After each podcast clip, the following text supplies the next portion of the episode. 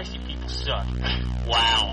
Wolverine wanted Back in the days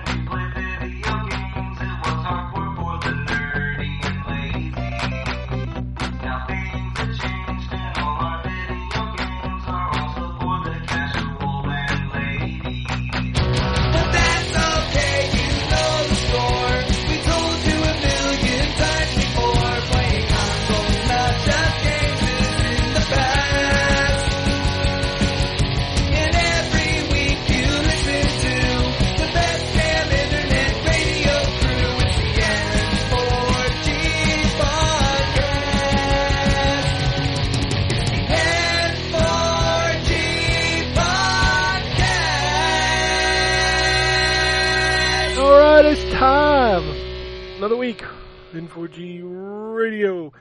This is episode 691 for March 14th, 2022. And on the show this week we have Anthony. Yeah. We got the Wombat too. it might have That's my been. Kirby impression. I was gonna say that might have been really good had it not cut. oh. There oh, that was even worse that time. Yeah, okay. Well, I think the di- that Discord cut off that high pitched sound for a good reason. Discord's like, F you, you ain't getting in there. Oh boy. Well, it was a week in video games, and we're going to talk about video games. I suppose. Suppose. Um, Anthony, do you want to you want to kick us off? Yeah, I'm still playing Assassin's Creed Origins. Um, but that's are you? not I thought you were going to say wanted you were also still naked, and I was like, what? Uh, okay. Well, how, why? You made me think What about it. weird so now- fucking? No, I didn't. You told me you Like, messaged me I- from the shower, so I was like, yeah, okay. outside of the shower before I started. I wasn't Oh, like, okay. I thought you were like literally in. like leaning out of the shower, like No. texting. You weirdo, fucking picturing me naked? That's such a weird thing. I was. You made this weird. Shh, be quiet. I want you to know that. Video games? We save that shit for private. Uh, It's no, it's no less weird than any of the other 690 episodes. That's true. You're not wrong. Okay. Um, other than Assassin's Creed, uh, because everybody's tired of hearing that. I'm tired of talking about it. Um, I started a game for review called Young Souls, which is out apparently. Like, Young Souls. like I had like a day. Yeah, terrible name. Uh, a terrible name because obviously Souls uh, um carries a weight with it now, and this game isn't anything to do with like difficulty or any of that stuff. I'm not shitting on it. I'm just saying like it's a very odd choice to call your game Young Souls because immediately that is going to imply something that it's not. Uh, what Young Souls is is a I've heard them called as belt brawlers. Um, it's a beat 'em up where there is some RPG elements. I was expecting a River City Ransom game. I think that's the best I can explain it, and it's sort of there. Um, it, it's a decent beat 'em up. Um, I wouldn't say anything right now kind of stands out other than the animation. Uh, at first I was like, oh, so it's, you know, a CG, you know, in that 2D art style that a lot of like modern cartoons are done with, uh, style game. Um, but then they animate these sequences and I'm like, oh my god, that is so well done. Uh, everything animates really well. The audio's good. There's no voice acting, which I think takes away from the game a bit because there's a lot of dialogue and there's a lot of character um, in that dialogue, and I think voice acting would have just pushed it over into being like really great. Obviously, if they had good voice actors, but I, I, I don't think that would have been an issue. Um, um, because the dialogue's so well written, I feel like you would know immediately if you had a bad voice actor that you had to replace. Um, yeah, it's fine. I, I, it's a weird thing to say. Like the, all the RPG elements don't really feel necessary so far. I'm still early on. Maybe this becomes a bigger issue later, but like, I don't see the point of having a strength value that I go to the gym to upgrade. Just have my character be a, a basic strength all along and have my skill carry me. And the reason why I say that is because it's the game is broken up into like this is a brawler segment. Now this is the segment where you can wander around town. And like the River City games don't break that part up. Like I'm walking down a street and I can just enter a shop and then walk back out and then, you know, go back to fighting immediately. And I am, so I'm leveling up at a gym playing a mini game, which was actually far more difficult than I thought, um, for weightlifting. And it won't be a while until I have to fight another character. So that's where I'm like, well, it, it's like you want to be an RPG brawler, but or a brawler with RPG elements or whatever, but they're so disconnected um, that I don't think it's great. Like it's it's a very good game. I don't think it's great yet, but that could change. Um, I, I am interested in the story. They do one of those false beginnings where you start at the end of the game and then it brings you back to what's brought you there. 48 course. hours earlier. Yeah, basically. Um, and it's this these goblins in the underworld that are coming up to the surface. That sounds It's- like a death metal band. Goblins in the underworld. uh, Goblin. Goblin was uh, uh, experimental rock band from Italy. Hey, you know, we're Yeah. halfway there. Um, they did a bunch Living of. Um, oof. I'm done. There's really not much else to say about this game. It's it's very good. It's very well animated, but I'm like I'm missing the point where this turns into something where I go, yeah, you need to play this, um, because I'm gonna recommend. And even though I didn't think it was the best out of the River City games, like I, I would say River City Girls is more entertaining and is well animated as well. Um, I would say play that before playing Young Souls right now, if only for the fact that Young Souls really just is missing something. Also, the, the, I'm gonna say it now. When you don't have voice acting and I'm reading curse words, it feels forced. Like it, because it's like it takes me out of it because most of the dialogue doesn't have curse words, and then there'll just be a random fuck thrown in, and it's like okay, but you're not having anyone voice this, so I have to read it in my head, and I'm like, well, What if what if it that was wasn't going there. what if what if the the swear words were like the only word? You know how like in some games that don't have voice acting, they just make a noise when they start their dialogue. Or, like when the dialogue comes up for that one, they're just like "fuck." You know what? That would that actually be better. Like if they just made small noises of like hmm, huh, to show their emotion, and then they yeah, if you drop fuck, it would be like okay, like there'd still be something. But because I'm reading text, it lacks emotion. Even though it shows me what the character's face looks like while they're saying it, it's like it, it there is a disconnect. So, uh, like So what you're know, saying it is just- the characters don't have a fuck face. I don't know what is, what's with you today, Ken, but I'm gonna ask you to cut that shit out. Thanks. I'm done. Fuck this. I don't have anything else to talk about anyways. That was kind of my last point. I don't know if if you saw it floating around yesterday, but the, I the don't picture wanna know of the the no, the picture of the the the Wanda figure, the Scarlet Witch Yes. figure with the face. yeah, yeah. it's like a uh, knockoff Scarlet Witch figure. Oh man, that face is just like, oh my god.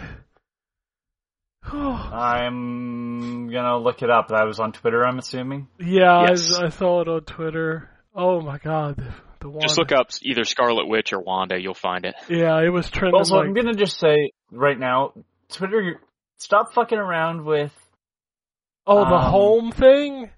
Oh yeah, fuck off. Oh, that. my Oh God. Oh well, if you want it to always be, you need to sign up for Twitter Blue. That's not how you make people sign up. That's how you make people leave a platform. Also, I see the Scarlet Witch figure where she's got this weird. That face, man. That's, that's her Jim Halpert face. yeah, this is not a. th- I don't think this is a bootleg. This is like one of those higher end ones, and it's like I thought it was a knockoff. I thought somebody confirmed that it was like one of those third party companies making Yeah. the figure. It is. You know, it might be, but like she's not even called Scarlet Witch. She's called like Miss Spooktacular or something. It's that face that Miss they're trying to do. Miss Spooktacular. You're right. It is Lady Spooktacular. Lady Spooktacular. Holy Yeah, this is like the.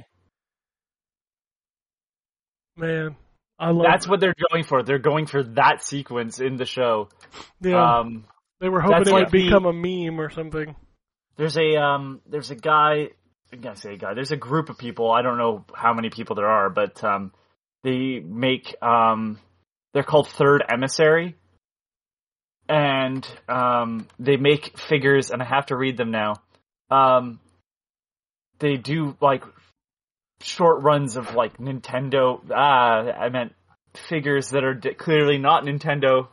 Um, like it's definitely not Samus in the fusion suit. It's Parasite suit, the figure.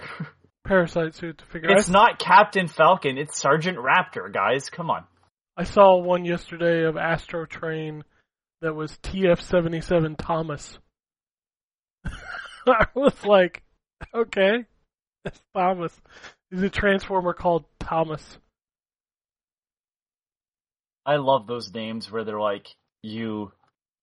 You clearly are like avoiding copyright. It's the same with the costumes that you can buy, where there it's like the knockoff costumes. Oh, I Goddamn want those people to name characters all the time.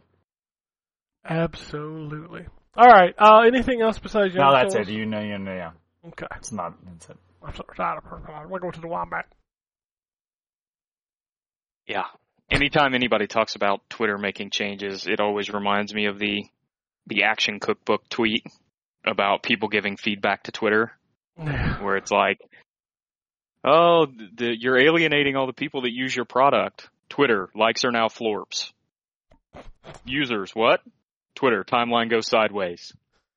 Like they always add goofy stuff that nobody asked for instead of all the stuff that people actually want. You know, like an edit button. That'd be cool. Oh, they, Yeah, I go they back and added forth an edit button. But you got I paid go back for and it. forth on the edit button. Yeah.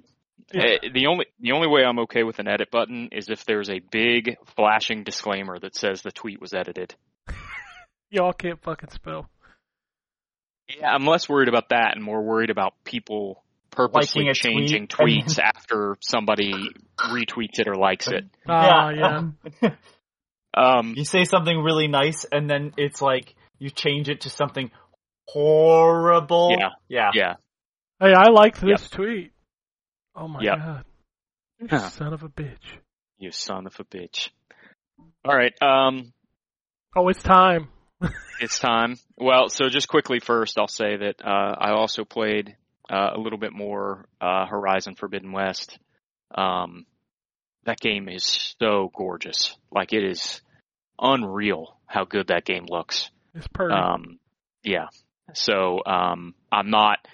I'm super early. I with WWE. I obviously haven't had time to play it much, so I'm I'm just coming out of the title sequence really, um, because you've got all that stuff to do before the title sequence. But um, yeah, game's really really pretty. Um, so I'm looking forward to putting some more time in that now, especially now that um, I believe I have all of my notes and everything gathered uh, to finish my review for the other game that I played this week, um, which is WWE 2K22. Um, so, Ten um, out of ten game of the year. so Right. let me well let me let me condition it by saying that it is leaps and bounds better than the last one.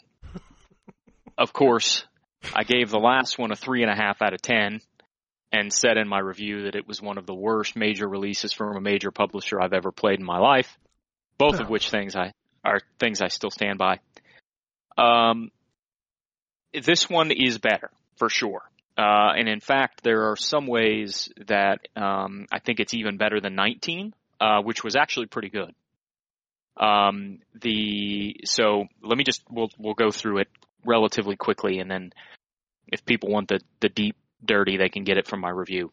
Um, the so gameplay is a lot different uh, this time around. Um, the so you've got your uh, light strikes, which are X on Xbox or Square uh, on PlayStation. I'll, throughout this little conversation, I'll just refer to Xbox controls because that's what I played, uh, and you guys can map it in your own minds.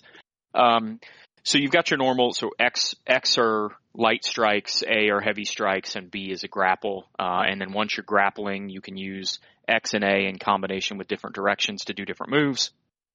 Um, the one of the big new things this year is they have added a combo system, uh, and so the combo system is actually pretty cool. Um, so basically, every superstar uh, has a set of I'm going to say maybe ten different combos. Uh, and when I say combo, it's legit, just like a fighting game combo. So um, your character can either end the combo with a light strike, a heavy strike, or a grapple.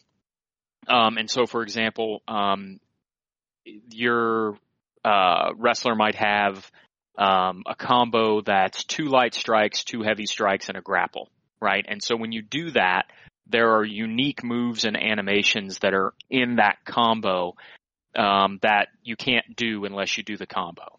So um, I'll just use. Um, let me see here. Who do I want to use as an example? Uh, I'll use Rey Mysterio as an example. So there are certain sort of variations on the head scissor that um, Rey Mysterio can only use if you end a combo with it, uh, for example. And so um, the so when they when they work, um, they're actually pretty cool, uh, and it it does I'll say help the flow of the match a little bit.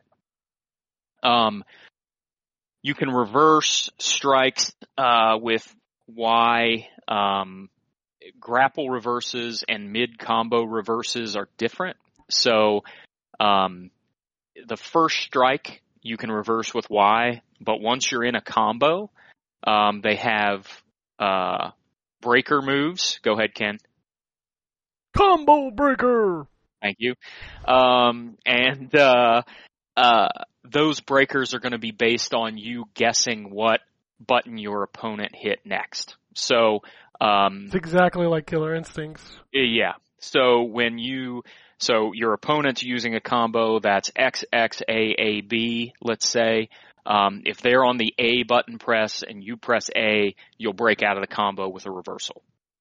Um, the um, breaker system works okay. Um, I'll say that it's uh, it's uh, the the reversal windows are larger in terms of timing this time around, especially right when the match starts. As the match goes on, your windows get a little smaller. Um, but the um, because you have to guess what button to hit, and it's not just the same button every time. It is more difficult as a player to do a reversal in the middle of a combo or to reverse a grapple, um, which is good. Uh, unfortunately, the computer still reverses way too much. Um, that it's been a criticism of mine of this series going back, God, uh, probably to 2K14 or 13. Um, the series is just way too reversal heavy. Um, it, it's to the point of ridiculousness um, with the, the the stuff that gets reversed. Um, so that's that's a, a still a criticism. Uh, the the computer still reverses way too much. Um, outside of that, you got your normal, you got your you know body part damage system.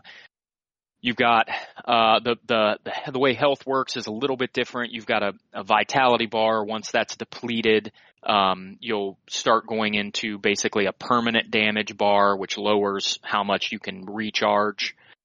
Um, you've got your special meter. The special meter and the finisher meter are disconnected, so You've got your three level special meter that, you know, first bar does like a special defensive action.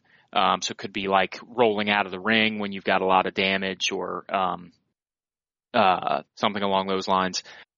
Two bars does your payback move, which they introduced in the last game, um, which is like uh, you get to pick it before the match starts. But so if you're a if you're a bad guy, it could be a low blow, could be your payback move, um, or you know hidden brass knuckles could be your payback move, or um, resilience, uh, where you can basically immediately kick out of a pin no matter what is happening, uh, or a submission.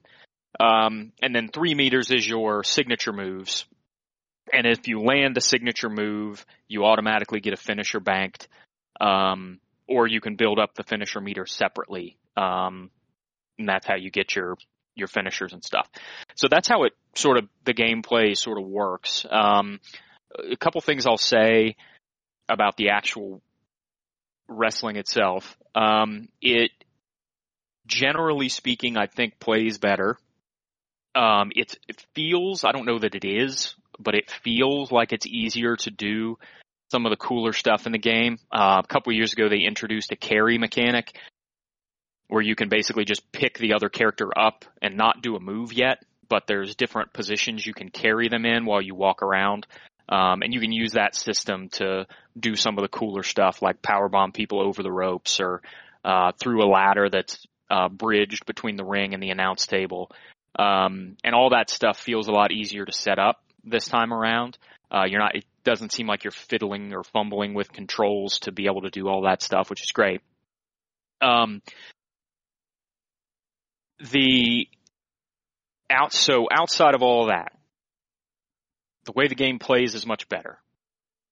But, um, the series still has all the same fucking problems that they've had for 10 years.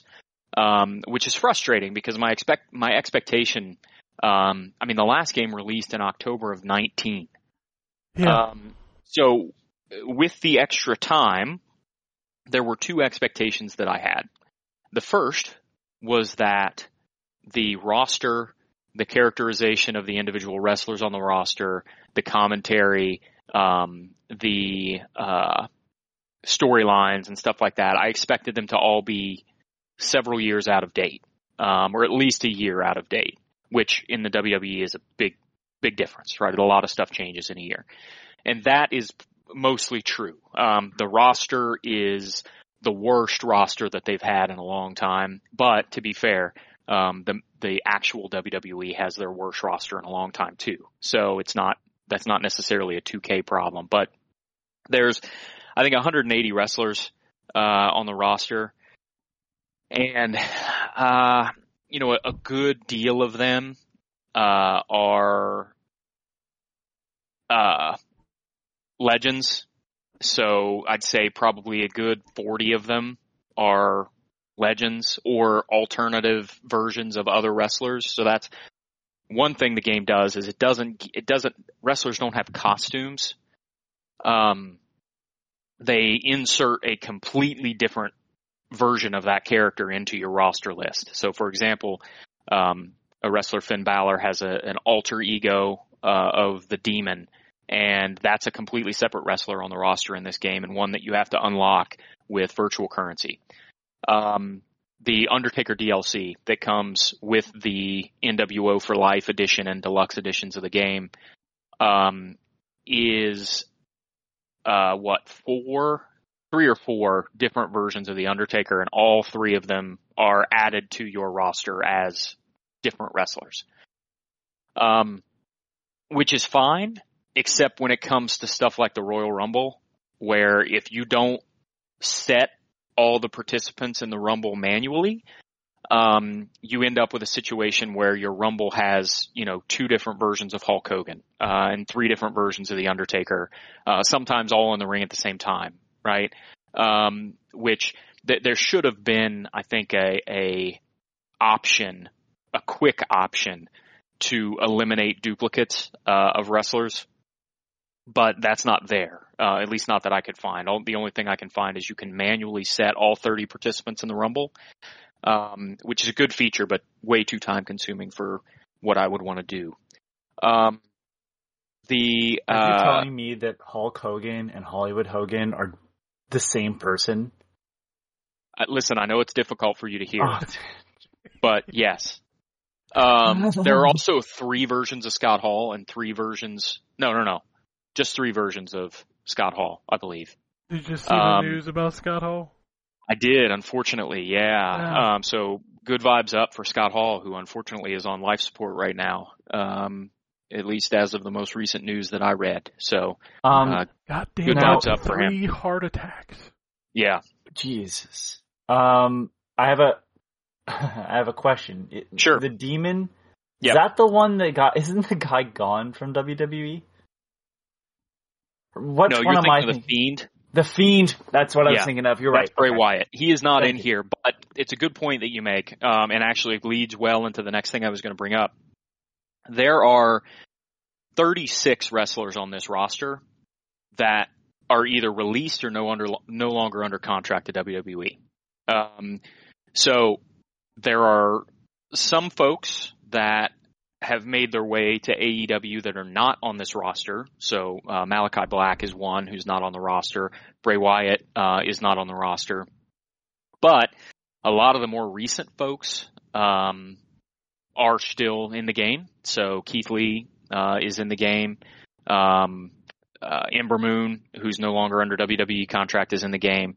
Uh, there's there's a lot of folks that just don't work there anymore, and uh, folks that are intertwined into the story mode of the game, into My Rise, which is sort of the career mode of the game, uh, in the universe mode of the game, in um, video clips and stuff that play throughout the game. Uh, there are, like I said, 36 wrestlers um, that are no longer with the WWE. And again, I can't blame 2K for that um, because the WWE is just release happy. They've released more than 200 wrestlers in the last two years. Um, so it was it, it was inv- um, inevitable that the roster was going to be out of date, and it definitely is.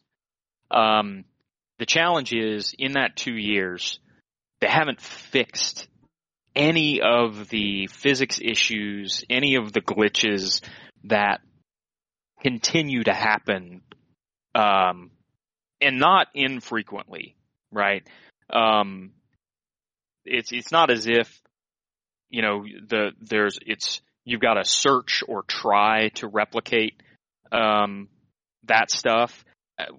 I've come across a lot just playing the game. I just posted another one on Twitter this afternoon um, where I was in a, a Money in the Bank ladder match last night, um, which for people who don't know,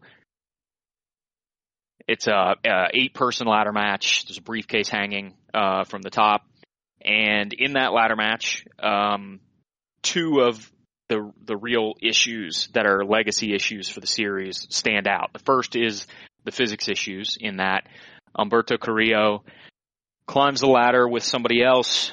Um, the ladder gets knocked out from under him, and he is just standing in midair, and then takes two steps up an invisible ladder that doesn't exist, and stands on the top of an invisible ladder that doesn't exist until another ladder gently clips his foot and he falls out of the sky. So Um, it sounds like you're not really a wrestling fan because I this is the shit that happens all the time. Right, Clearly. yeah, yeah, yeah. Clearly, um, it, you know, Brock Brock Lesnar knows how to levitate, um, as is evident. I wouldn't put it- I I posted the other day. I wouldn't put it past him. Yeah. Um, but uh, yeah, so that that kind of stuff still happens way too frequently, um, especially way too frequently for a game that they've had this long to work on, um, and a game that is as tenured as this one is. Right? I mean this this engine has a lot of games on it, and um, it it shouldn't have this kind of issue at this point. Um, so yeah, that's a that's a major issue, um, and that's sort of it's it's one of the funnier problems with the game, right? And so it gets a lot of it gets a lot of play. Um, the the game is better. That's the problem. Is the game is better than um, what the game is better than it has been, but all of those glitches and physics issues and stuff really uh, bring it down from where it should be, um, which is disappointing because you'd think that would be one of the things that they work on getting right because um, it's been a problem for a long time. Um, that being said, the other issue that the multi-man or that the the ladder match brings out is that multi-man matches against the computer are still an absolute disaster. Um, the just a a real slog. Um, anytime in the career mode you come up again uh, in the career mode, which is called My Rise, or um, any of the single player modes, when you come across a multi-man match, um, it's just you you might as well expect to just beat your head against the wall for 10 minutes or 15 minutes because um, with a tag match, you can at least, you know, n- make sure before you go for a pin that you knock the opponent's tag partner off the um, off the apron, and then that puts them out of the match for a while. But in a you know an eight person match where everybody's in the ring at the same time, um, it is just it's an exercise in frustration to try and actually win the match uh, because you're constantly either getting your pin broken up or getting knocked off the ladder whenever you try to go up it. Um, AI in the Royal Rumble is terrible. Um, it I did a Royal a 30 man Royal Rumble the other night, and um, I my character uh, came in at number 27. Uh, there was a period of time so that the screen will only hold eight wrestlers at once, and the Rumble is obviously a 30 man um, event. So the way the game handles that is early on, until there are eight wrestlers in the ring, it's got um, quicker intervals that it sends new people down. But then once eight people are in the ring, obviously the ring won't hold any, or they can't show anybody else on the screen, so it stops the counter. Basically, nobody new comes in. Um, and we had a spot in the middle of that rumble where literally, um, I think we were on participant nine, so one person had been eliminated, and we sat on that for 15 minutes um, because none of the AI controlled wrestlers went for eliminations. Um, the way the Rumble works, you have to throw somebody over the rope. None of them tried that.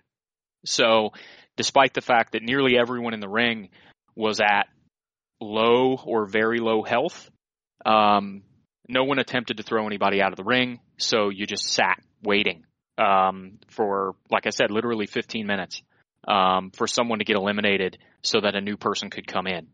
Um, that rumble took 45 minutes for me to to finish um, because of of situations like that, and that's obviously a, um, an issue. It's I'll say the AI in one-on-one matches and tag matches isn't nearly as bad, but once you get over um, when you have four people all in the ring at the same time and it's not tag rules or more, um, it's incredibly frustrating.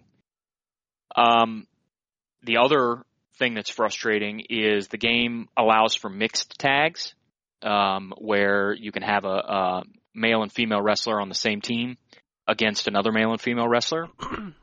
Uh, the rules for mixed tags in WWE are that when the female wrestler is in the ring, the other female wrestler has to come in the ring and vice versa, um, so that the male wrestlers can't interact with the female wrestlers generally. So, as you can imagine, that really blows things up in the tag matches because as I just mentioned, one of the strategies to being able to successfully complete a tag match is to make sure that your opponent's tag partner is incapacitated when you pin your opponent. And you can't do that directly in a mixed tag match. Um, so what ends up happening is you end up having to get lucky with a computer control, with your computer controlled partner basically doing something that knocks out the other computer controlled partner long enough for you to get a pin um, it's it's very difficult to manage it directly in that circumstance. So um, it it really it it's frustrating because every one of the single player modes also incorporates multi man matches. Um, and so you can't avoid it. It's not like you can just say, well, I just won't ever play matches like that. um, every one of the single player modes, including My Rise, uh, includes multi man matches, so you can't you can't get away from it.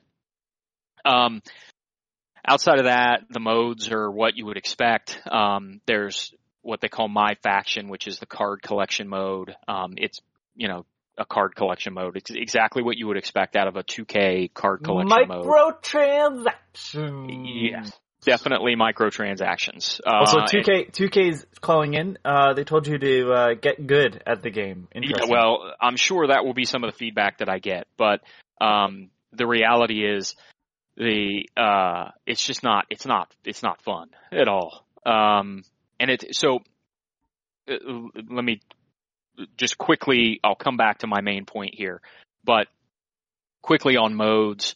You've got the card collection, my faction mode. You've got my rise, which is the career mode, which is okay.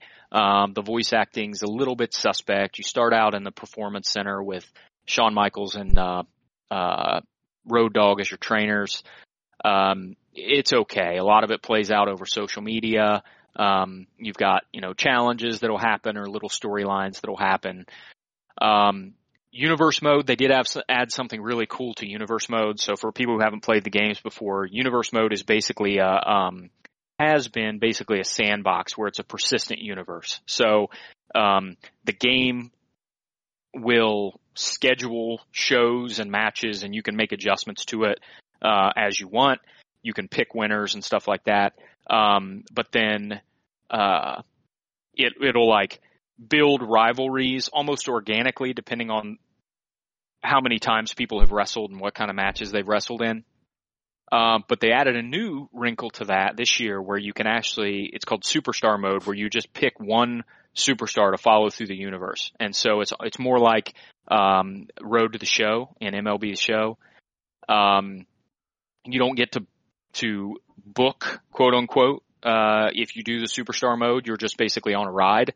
Um, and your, your wrestler will get scheduled for different things. There is a, um, thing that pops up every four weeks or so that lets you like request if you want a title match and stuff like that. But um, that's actually pretty fun. Um, I, I enjoyed my time with the superstar version of the universe mode. The regular universe mode isn't just isn't really something that appeals to me. I, I respect what it does, um, but it's just not a mode that I, I like to spend a lot of time in. There's my GM, which is people have been asking for a GM mode in these games for a long time. Um, you basically you pick a general manager, you pick a brand, and it's your job to beat another general manager and their brand um, at, in the ratings every week. And so you have a budget, and you have different things you can book on the show within your budget. You have to draft wrestlers to your show and make the right choices with a limited um, As Vince fires them. yeah, right. Yeah. Um, but um, yeah, and there is a, an actually a note in the tutorial that tells you if you're running short on money, you can release wrestlers to get some of their contract money back, which I thought was funny. Uh, but um, Or shizzle. the uh, uh, but that that mode would I think be better, um, but it's it's limited, so you can do from 15 weeks up to 50 weeks, and I can't remember the the delineations between. Um, there's there's some options in between that. I can't remember exactly what they are, but the shortest version you can do is 15 weeks, and the longest you can do is 50. Um, and it, it's it's fun if you like you know like EWR or booking simulators like that, where you can sort of draft people, build a show around it, and try to get the best ratings that you can. There's some limitations to it. Um, you can only have one champion on each brand, which, or sorry, one male and one female champion on each brand, which is absurd considering the number of championships in uh, uh, WWE now. Um, the another frustrating thing is the um, the mode is heavily built around uh, match ratings. So when you when you book a match between two wrestlers, it looks at what type of wrestler they are um, and whether they're a, a baby face or a heel, a good guy or a bad guy, and um, gives a star rating based on how it expects the match played out. You can jump in and play matches yourself, uh, and in every other mode in the game, the game will show you what the star rating of your match is as the match is playing out.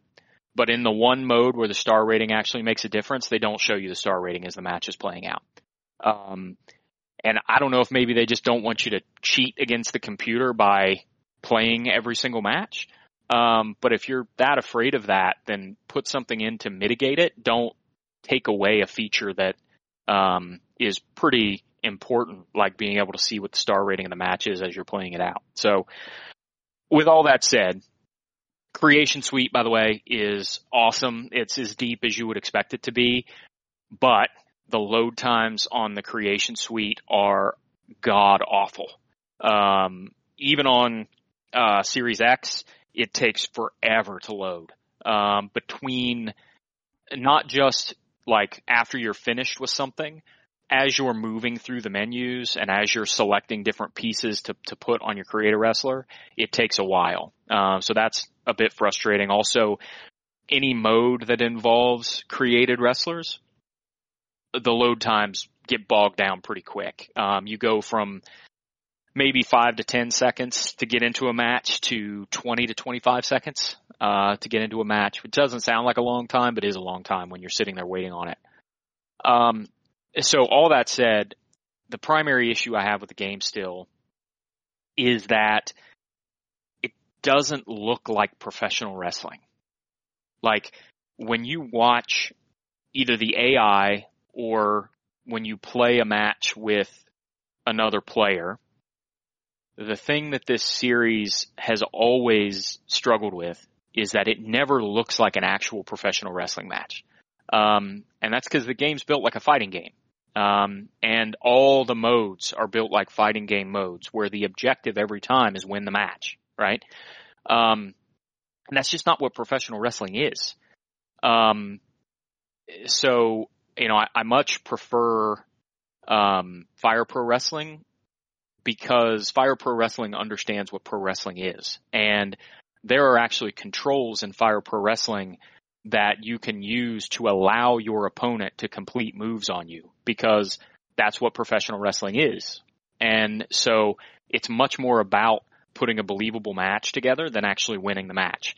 And WWE 2K is just not like that. It's a game for main, mainstream professional wrestling fans, uh, casual, I'll say professional wrestling fans.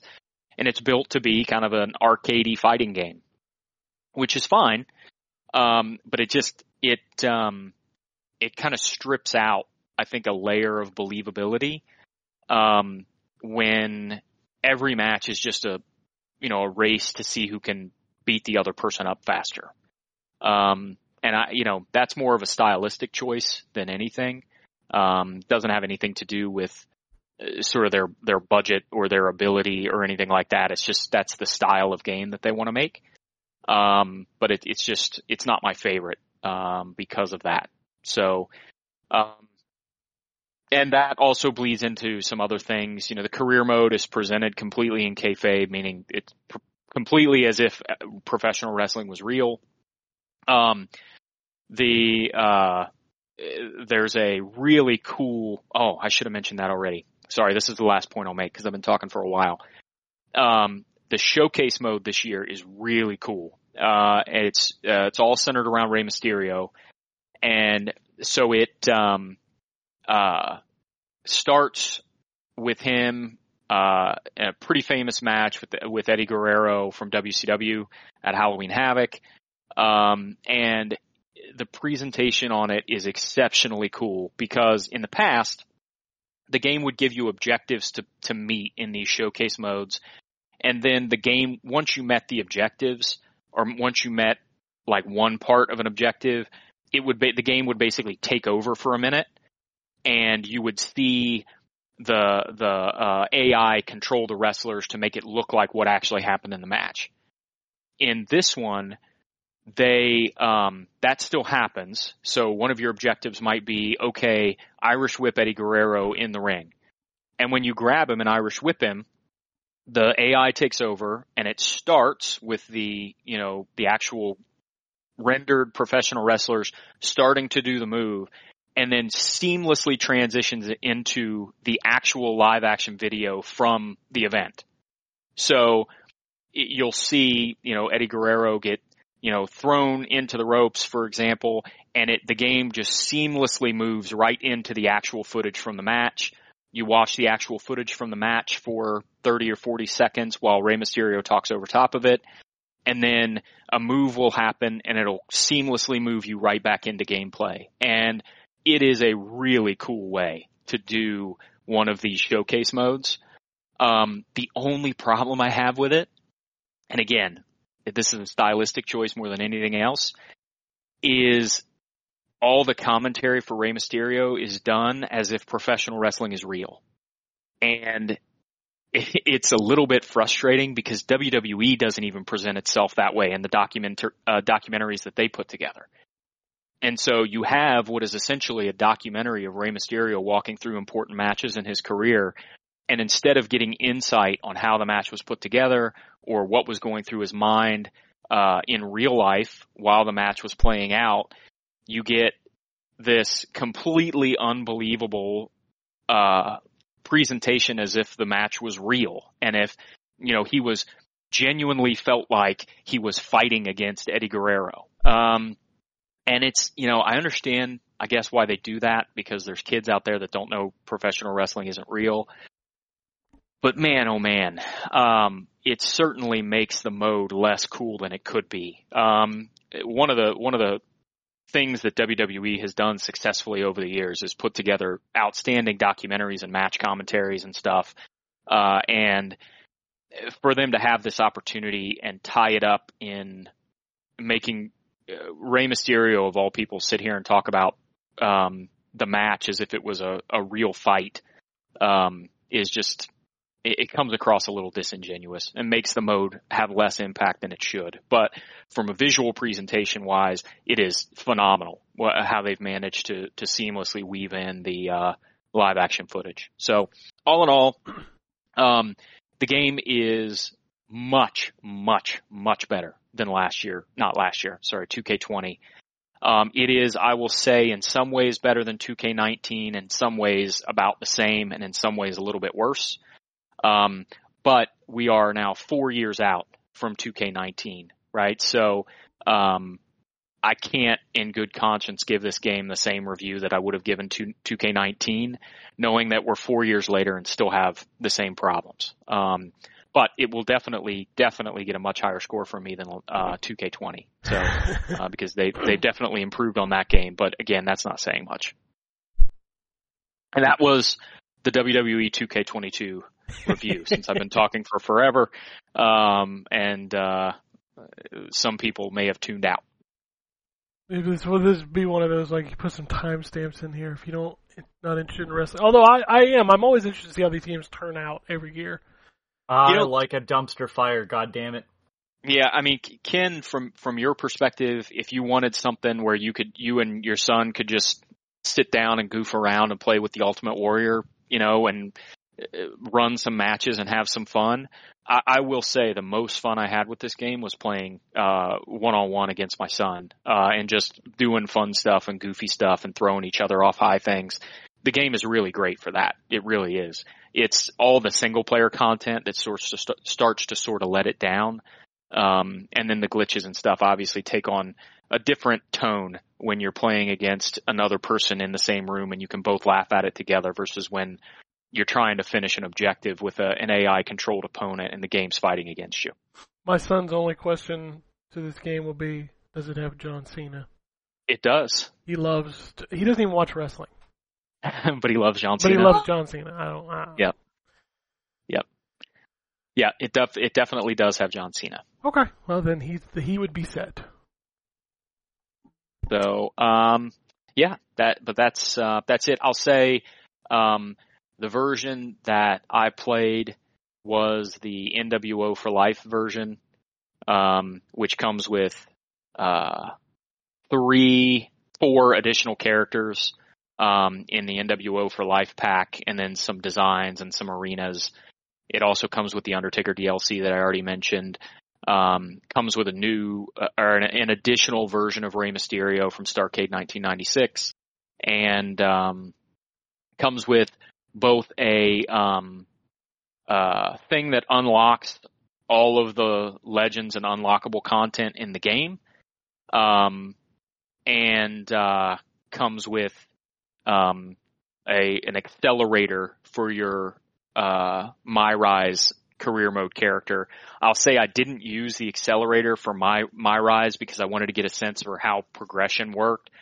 It's pretty slow, uh, and it, it, it's it reminds me of the other 2K games in terms of how quickly you can unlock currency compared to how much stuff there is to unlock.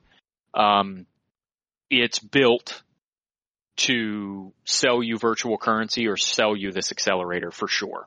Um, it's not quite as egregious as a couple years ago, um, but or qu- quite honestly, it's not quite as egregious as the NBA games.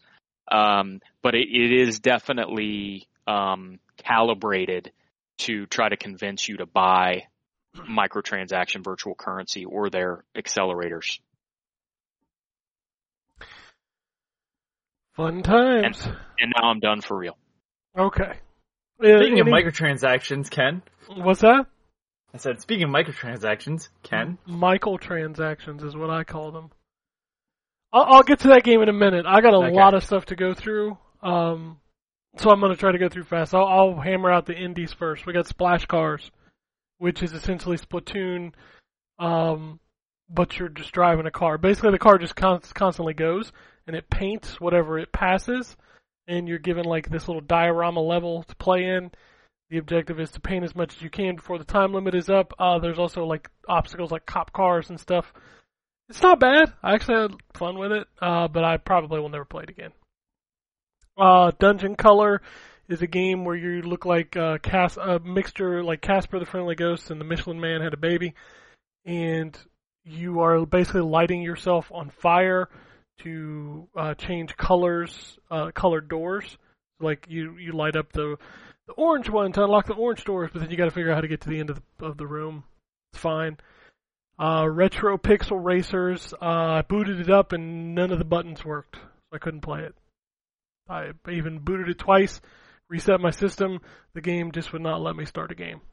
So, uh, Cosmos Bit is what you get if Radaleka published uh, a Metroid game that was very low low poly budget. Like this game feels a lot like Metroid, but just not just not there. Uh Will You Snail is a game where you're a snail and you're trying to escape from this room and there's this big narrator yelling at you the entire time. Uh it's kind of trippy. You can put on a top hat on your snail and that's kind of rad. Uh 100 Bullets is a game where this is an interesting game. This reminds me of something similar to like a Geometry Wars, where you're just constantly trying to accomplish a twitch. So the premise is, is you're this little ship, you're in this circle, you have to move, and every time you move, you shoot a bullet. But the goal is, is that you have to empty the entire hundred bullets without stopping moving, and you cannot hit the bullets because the bullets will bounce around the level and like ricochet off of things. So the objective is is that you just move and shoot and avoid the bullets that you're shooting, which I thought was pretty cool. Uh, the Last Cube uh, is a is actually a really cool game where you're it's it's a puzzle game where you're a cube moving on a, a, a grid, and the objective is to figure out how to move the cube in a specific way in order to hit um, certain targets. Uh, but it's actually really cool. Um, I got a sneeze brewing and it's killing me on the inside because I'm like, I don't know if it's gonna hit, what's gonna happen. Uh, Return 2 Runaway is a 2D side-scrolling uh, survival horror game. You've seen a lot of those uh, style games. Um, this one's pretty much the same kind of same kind of jam. Aztec Forgotten Gods is a third-person uh, action adventure game made by Lienzo, who are the guys that also did um, what was the Cat Metroidvania? They did that, and they also did um, oh another game. They've done like three different games, and they've all been good. This is my Otto lead- Roboto is that the? no, no, no, not Gato Roboto. Oh. I, I totally that's Devolver. Um, but God, what was it? Was a cat Metroidvania? Kind of looked like a cartoon. I don't know. If you look up Lienzo, you'll see the games that they've made. I think they've made like three different games. They're this uh, South American development team. Um, Aztec Forgotten Gods is probably my least favorite of their games. It, it just, it's got a cool premise, got a cool story. I like the concept, but like when you play it, it just doesn't feel tight. it feels real loose and I don't know. I just it it didn't feel good to play. Um, one of the weirdest games I played this week, and if you if you Google this, Anthony, I'm sure you will enjoy this this uh, box art, which is is very interesting. This game is called Radioactive Dwarfs: Evil from the Sewers, and this is a reminds me of like an old Amiga game or Atari 2600 game where it's like a top like a top down view, and you're this woman going through the sewers and there's these dwarves that pop up and you got to shoot them. It's real simple, it's real basic, but it's got like this I don't know, like 1920s kind of vibe art style to it that, that I kind of dig. Yeah, very weird. Yeah, like I actually enjoyed Like, this I mean- game. I'm impressed by the art. Yeah, it reminds me of those old like early DOS games. yeah, exactly. Yeah, Uh, like what's uh, Chips Challenge type of thing. It reminded me a lot of Dusk 82, which comes with Dusk. The the Right. the yeah. recent one. Yeah, Uh, it's it's very much in that vein. hmm. And what's it called one more time? Radioactive dwarfs, evil from the sewers. yeah, say that three times fast. Um, Frightence. So this is a weird game. This is one of those first-person horror um, kind of um, adventure games. But in this game, you're the maintenance man for an apartment building, and you have to go and do the maintenance on these rooms, but it's there's going to be like horror shit going on. Kind of a weird mix up, but interesting. Uh, and then RPG Reminds time. me reminds me in context of that game on Steam where you clean up after first person shooters. Oh yeah, yeah, I've seen that. That that's a cool idea. Yeah. Uh, and then the last indie game I'll talk about is RPG Time: The Legend of Wright. Um, this game is really interesting. I didn't get as much time to play this as I wanted to because the code came in later. Um, but imagine a, a kid who is obsessed with RPGs, so he draws out this D and D campaign in his notebook, and that's kind of what you're doing. Like if you look at the art style, it's literally his notebook. And when he does the voices of like the dragon and the princess, it's a picture of him with like a headband on of the character's face. And like he's narrating you through um, the adventure. It's like in black and white sometimes. It looks like it was sketched in a notebook. Um, it, it's really cool. Um, but I haven't got as much time to play that as I did some of the other stuff. I, I got it late on Saturday and I was busy setting up some other stuff, so I'm probably going to go back and play that. Uh, the last, so I'll, I'll hop over to the Switch real quick.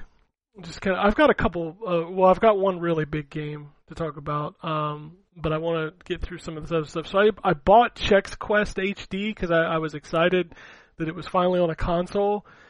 Um, it only came to Switch. It's five dollars. Don't buy it. Um, we all know the Switch is not a machine that is capable of handling shit, but you think it could handle, you know, a DOS game from from a long time ago. This game runs like sub 30 frames per second. It's really not well optimized.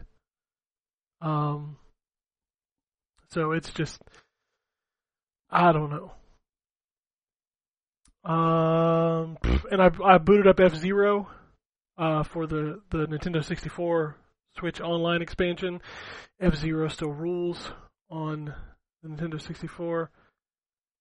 F Zero just rules, period, and they should bring that series back. Yes. All right. I spent a lot of my time this week playing Elden Ring. um, You disgust me. I took out the first. Who El- the fuck are you? I took out the first Elden Lord. I took out Margit. It was only my second try. Of course, I had played the game for eight hours before I fought him. Um, which most people tried to like go straight there and fight him. I, I did a whole lot of shit before I went and fought him. The first time I fought him, I died. I went in by myself and just used my my newest Ash, which was the Rottweiler. Like it's a dog that that uh, attacks and it leaves like rot behind to uh, overtime damage. I got beat in that match, so I went back in and I summoned um, an AI, and then I used my lone wolf or my wolves, my three wolves, and just kind of kept at bay, attacking him with my magic, and I took him down. Um, and that's the first time that I discovered the the part of that game where once you defeat a boss, then there's like this little castle area that you have to go through, and it straight up turns into fucking Dark Souls. Then, like, you can't ride your horse. It's not open world. It's linear. Um, and I got frustrated with that and left. And, and that's the nice thing about this game is that I could just walk away from that section. So now I'm in another area of the map, dicking around, trying to farm some souls because I'm, or sorry, runes. Apologies to the souls faithful. Um, I'm trying to to farm some runes so I can level up. I'm only like a level 32, I think. So, you know, I gotta, I gotta get up there so I can so I can one shot bosses like all the cool kids on on YouTube. I want to do that someday. Use my super spells. But anyway, no, I've played this game a hell of a lot, and I can't even fathom that I that I would be the one playing the the, Souls game this year. Like that's weird to me. All right. Uh, there's an embargo dropping Monday morning of another game that I've been playing. I have been playing Ghostwire Tokyo. Um. You talk about Chocobo? Oh shit! No, let's go back to Chocobo. I forgot yeah, about That's the reason why I was like, I was like, speaking of microtransactions. Okay, let's Mhm. talk about Chocobo first. Chocobo GP. Um, so Drew is reviewing it, and he messaged us, and it was right around the time I picked it up. Um, first off, might be one of the best uh, title screen songs. It's it's like up there with like some Sonic shit. It's like really good. The gameplay's really good. Like it, it feels good. It's fun. But holy shit, what is going on with this game? This game is a mess of microtransactions and like oh man, like if you want this character, you got to participate in this event, and you got to do these things, and you got to. I think Drew was saying something like he'd have to grind for like 40 races to unlock one character, or Cloud, yeah. you can just buy it. You know? Sounds like a mobile game. Exactly, but this game But is forty dollars. If, I thought I thought it's fifty. No, it's forty here. It's probably fifty in Canada, but yeah, it's forty bucks here, and it's just littered with mic. And you you go back to it and you think about this, and you go, Chocobo GP launches this week, forty bucks, got all this microtransaction crap, um, and then oh by the way, Mario Kart Eight, you know, is going to get forty eight new tracks for twenty five dollars. And it's just like, Chocobo GP is not even nearly as good as Mario Kart 8. Like, it's good, but it ain't that good. Uh, um, oh my. Okay, all right. So, give me a second here. I am looking at the U.S. store. I'm pretty sure it's 40 Sure, bucks, right? Fifty bucks, forty nine ninety nine. God, why did I think it was 40 bucks? I don't know. There's a free version called Chocobo GP Lite. Which, by the And way, that's what it's called when, when you buy it, but, like, it, it supposedly contains extra stuff if you pay for it. Yeah, you're right, it is 50 but Why did I think it was 40? I don't know, man. Yeah, it doesn't have very good ratings. So it's a kart racing develop. It's developed by Arika, which is weird.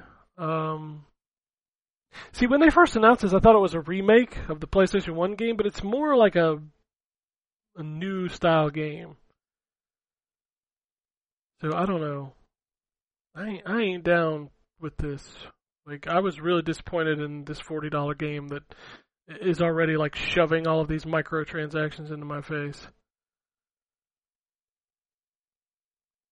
Um, It's a shame. it It's is a shame because I played shame. it and I was like, this plays really good. Like the music is good, the character selection's good. You know, there's a bunch of tracks in here. Like this is fun, but like all of this stuff surrounding it, it just feels gross. So I was super disappointed. Oh, one other thing I played before uh, I switch over to Ghostwire, I um downloaded that Stranger of Paradise demo that will transfer save data over to the final game. I am 100% down with this game, and I chuckled when uh, I booted it up because it says, you know, what difficulty do you? Because this, if you don't know what this is, this is a first game uh, takes place during like Final Fantasy One, and it but it's like a action game, but it's like a Souls game. So it is that you die, you lose this stuff. Um, but there's options for difficulty, and then there's even an option for what they call a casual mode. So even if you put it on easy difficulty, you can turn on the casual mode, and guess what? Guess what? Guess what they did? You want to guess? You get m- more health and the enemies get less. No, you don't lose Oh. your your XP when you die. Oh, So like if you had runes in or souls in Dark Souls, like when you die, you just don't lose them. interesting. You know that mechanic that would ruin the Souls games, right? Yes. if it was an option. Um, hey, I I'm having a ball with Elden Ring, but I'm still the pro. Like, allow me to have the. Did you see the UI discourse that happened this week? Because the Ubisoft people were like mad about the UI in Elden Ring. No, I did not. Yeah, like there was three developers, uh, one from Battlefield, one from Ubisoft, and I forget who the third one was. Like pissed because Elden Ring did so well, and like the UI is almost non-existent. Like there's not shit on the map showing you where it is, kind of thing. And I just kind of chuckled. I'm like, I'm still all for let people turn that on or turn it off. You know, like I'm pro options. I'm pro easy mode. I'm pro accessibility.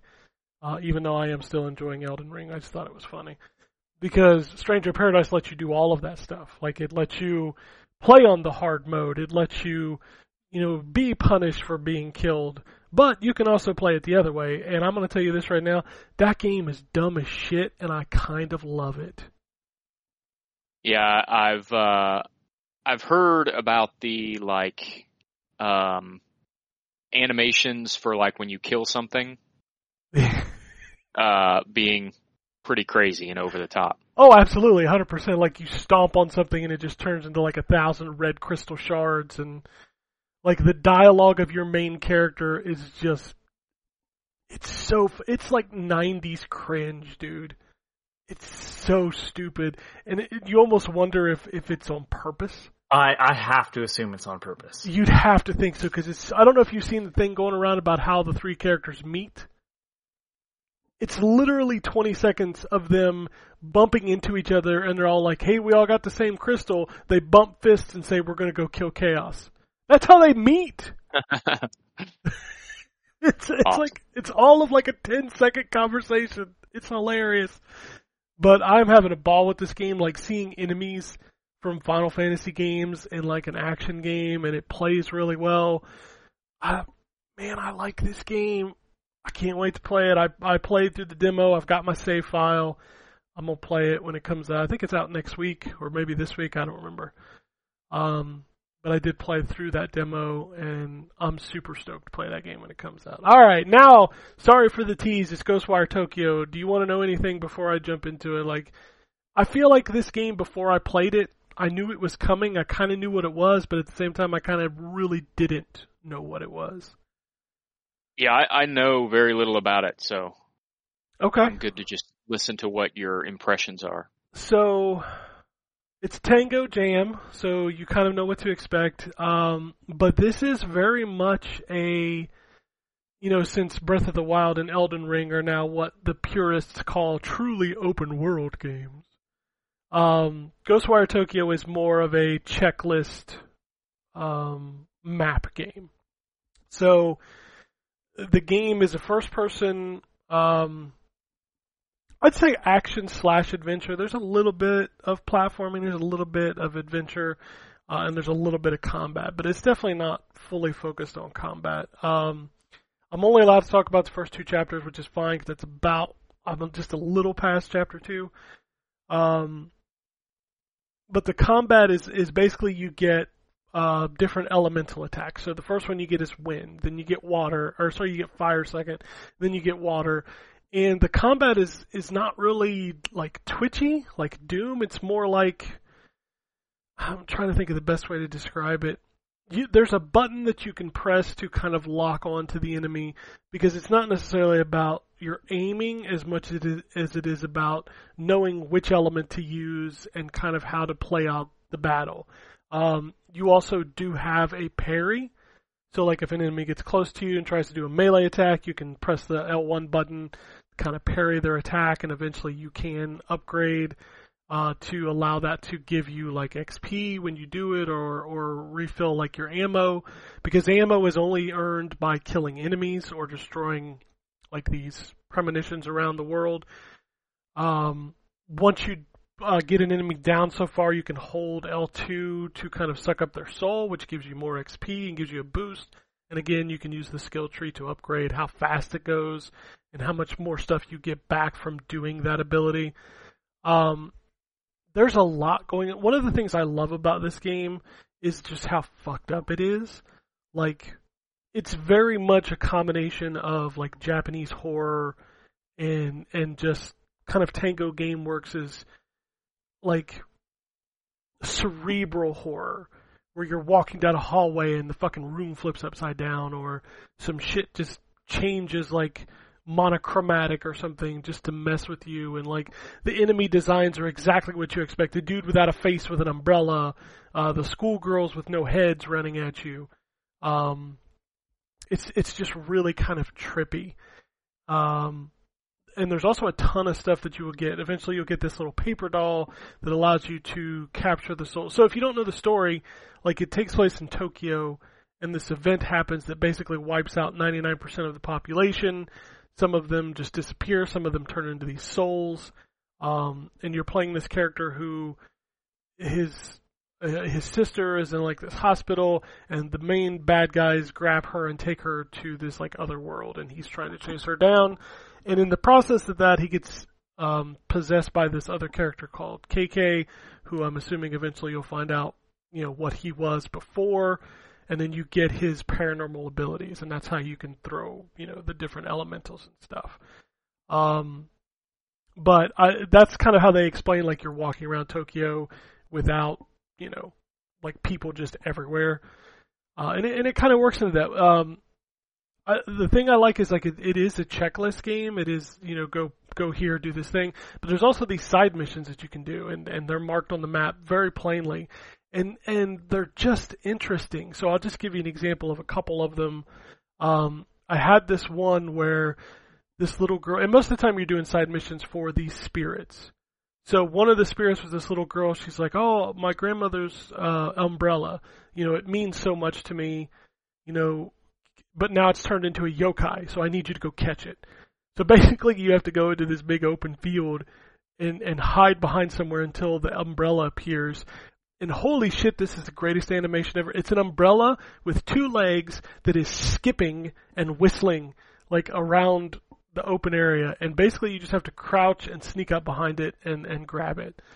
Um, and then there was another mission where I ran into this tanuki and he said, "My Tanuki brothers are hiding around the world, and you just have to find them because you can see their tails hanging out of certain areas. Do they have the testicles? The testicles, the Oh Tanuki my God. testicles. Hold on.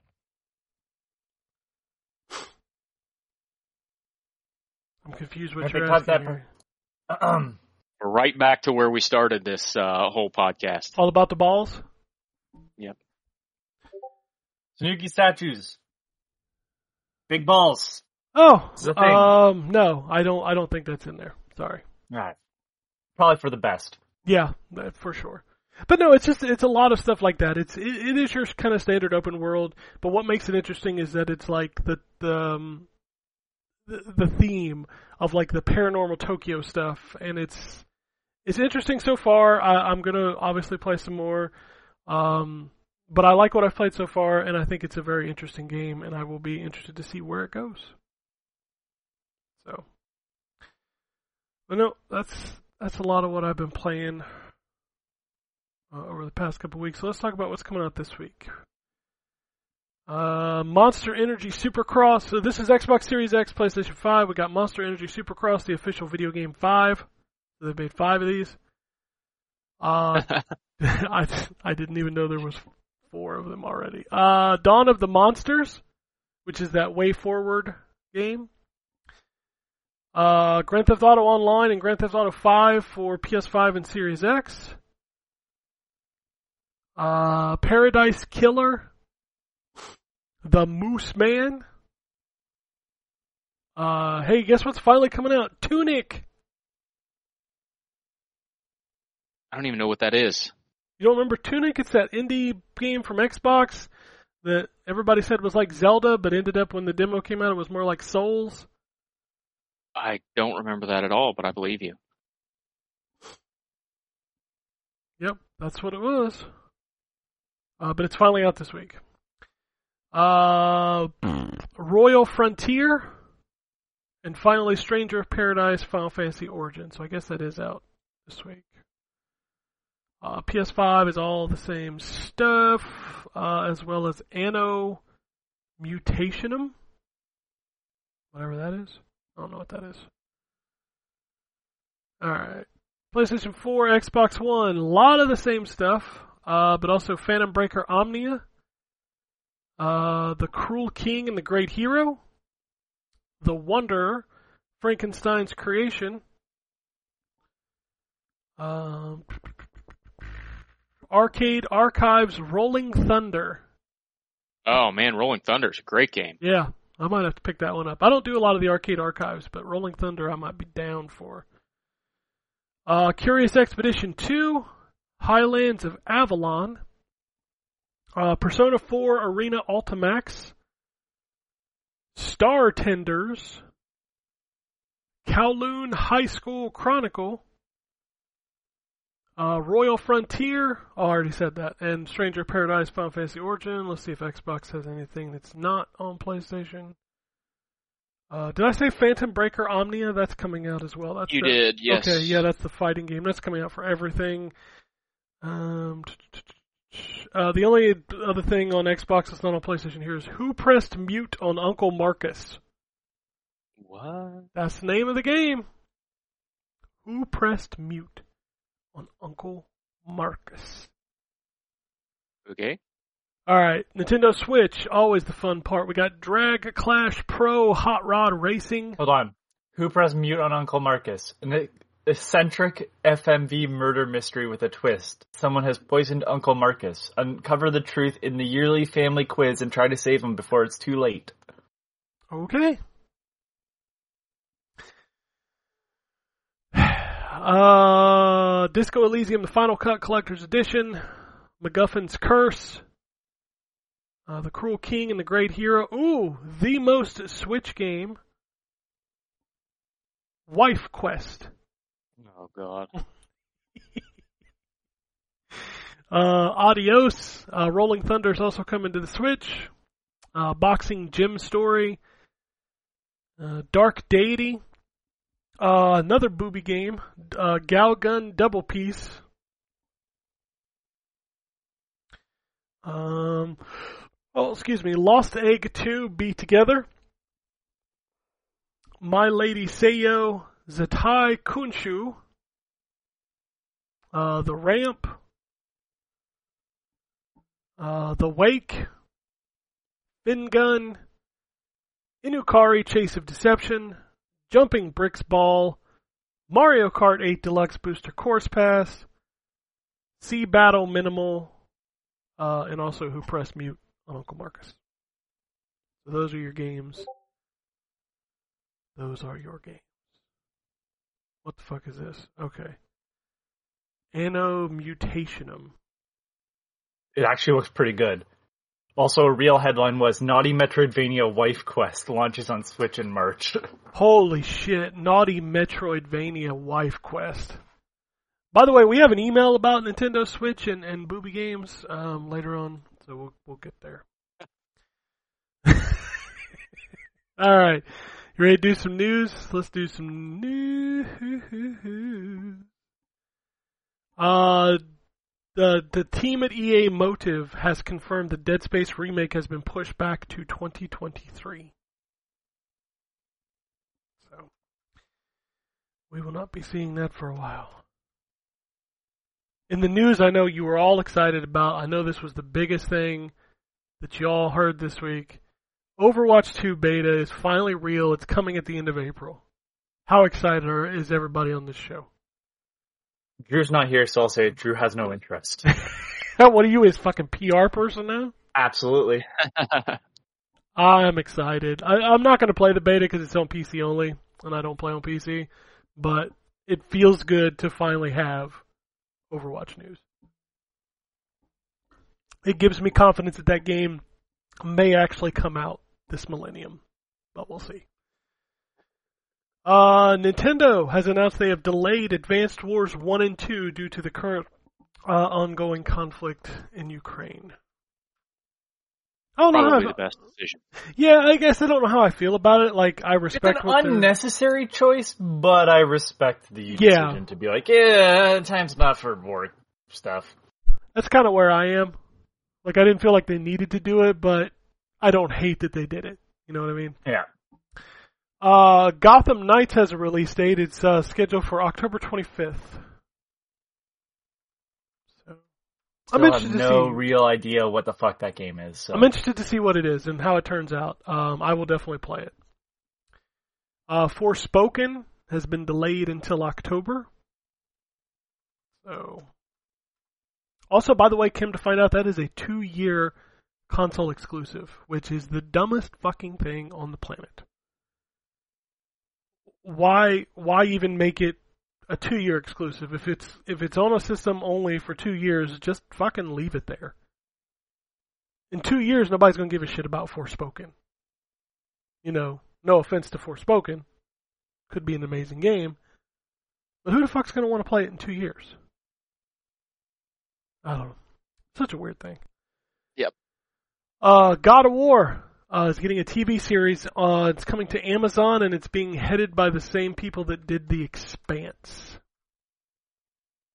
I don't want this to be a thing. I don't think we need any of this stuff to be a thing. I I really just like don't do this. there are too many video game projects in the works, and I'm just like, dude, I've already played the game, and I know exactly what you're going to do. You're, Not you're- even that. I don't think it's going to be good. I mean, the Expanse is good. Maybe it'll still be Uh, good. yeah, but here's the here's the thing. Like, Kratos has been voiced exclusively by black actors, and like you are now going to try to get someone to be that character, but like, are you changing his race? I mean, he's technically he's Greek, so really like. He, he has a bit of color in his skin anyways. He's not like white white, but still like now we're now we're playing into the how are you even going to get close to this? I don't like- know. It, Are you going to sound like what he sounds like, or is it, it like like just don't do it? Don't don't do the thing. I mean, to be fair, he he No, is he is pure white because he's covered in his ashes. Yeah, I know he's covered in ashes. You could have anybody as long as they gray him up enough, but it's just like uh, I I just don't want that fight to happen By the way, is that not because one I don't of think the, it's going to be good. Is that not one of the darkest fucking things about Kratos? Yeah. Yeah. 100%. He's just fucking covered in his dead wife and son. By the way, spoiler for a game from fucking. Uh, isn't his daughter? I thought it was both. I thought he killed both. Oh, Yeah, yeah, no, I thought you you were about to say son. Oh, sorry, sorry. Yeah, his That's wife and his his daughter. Yeah. Yes.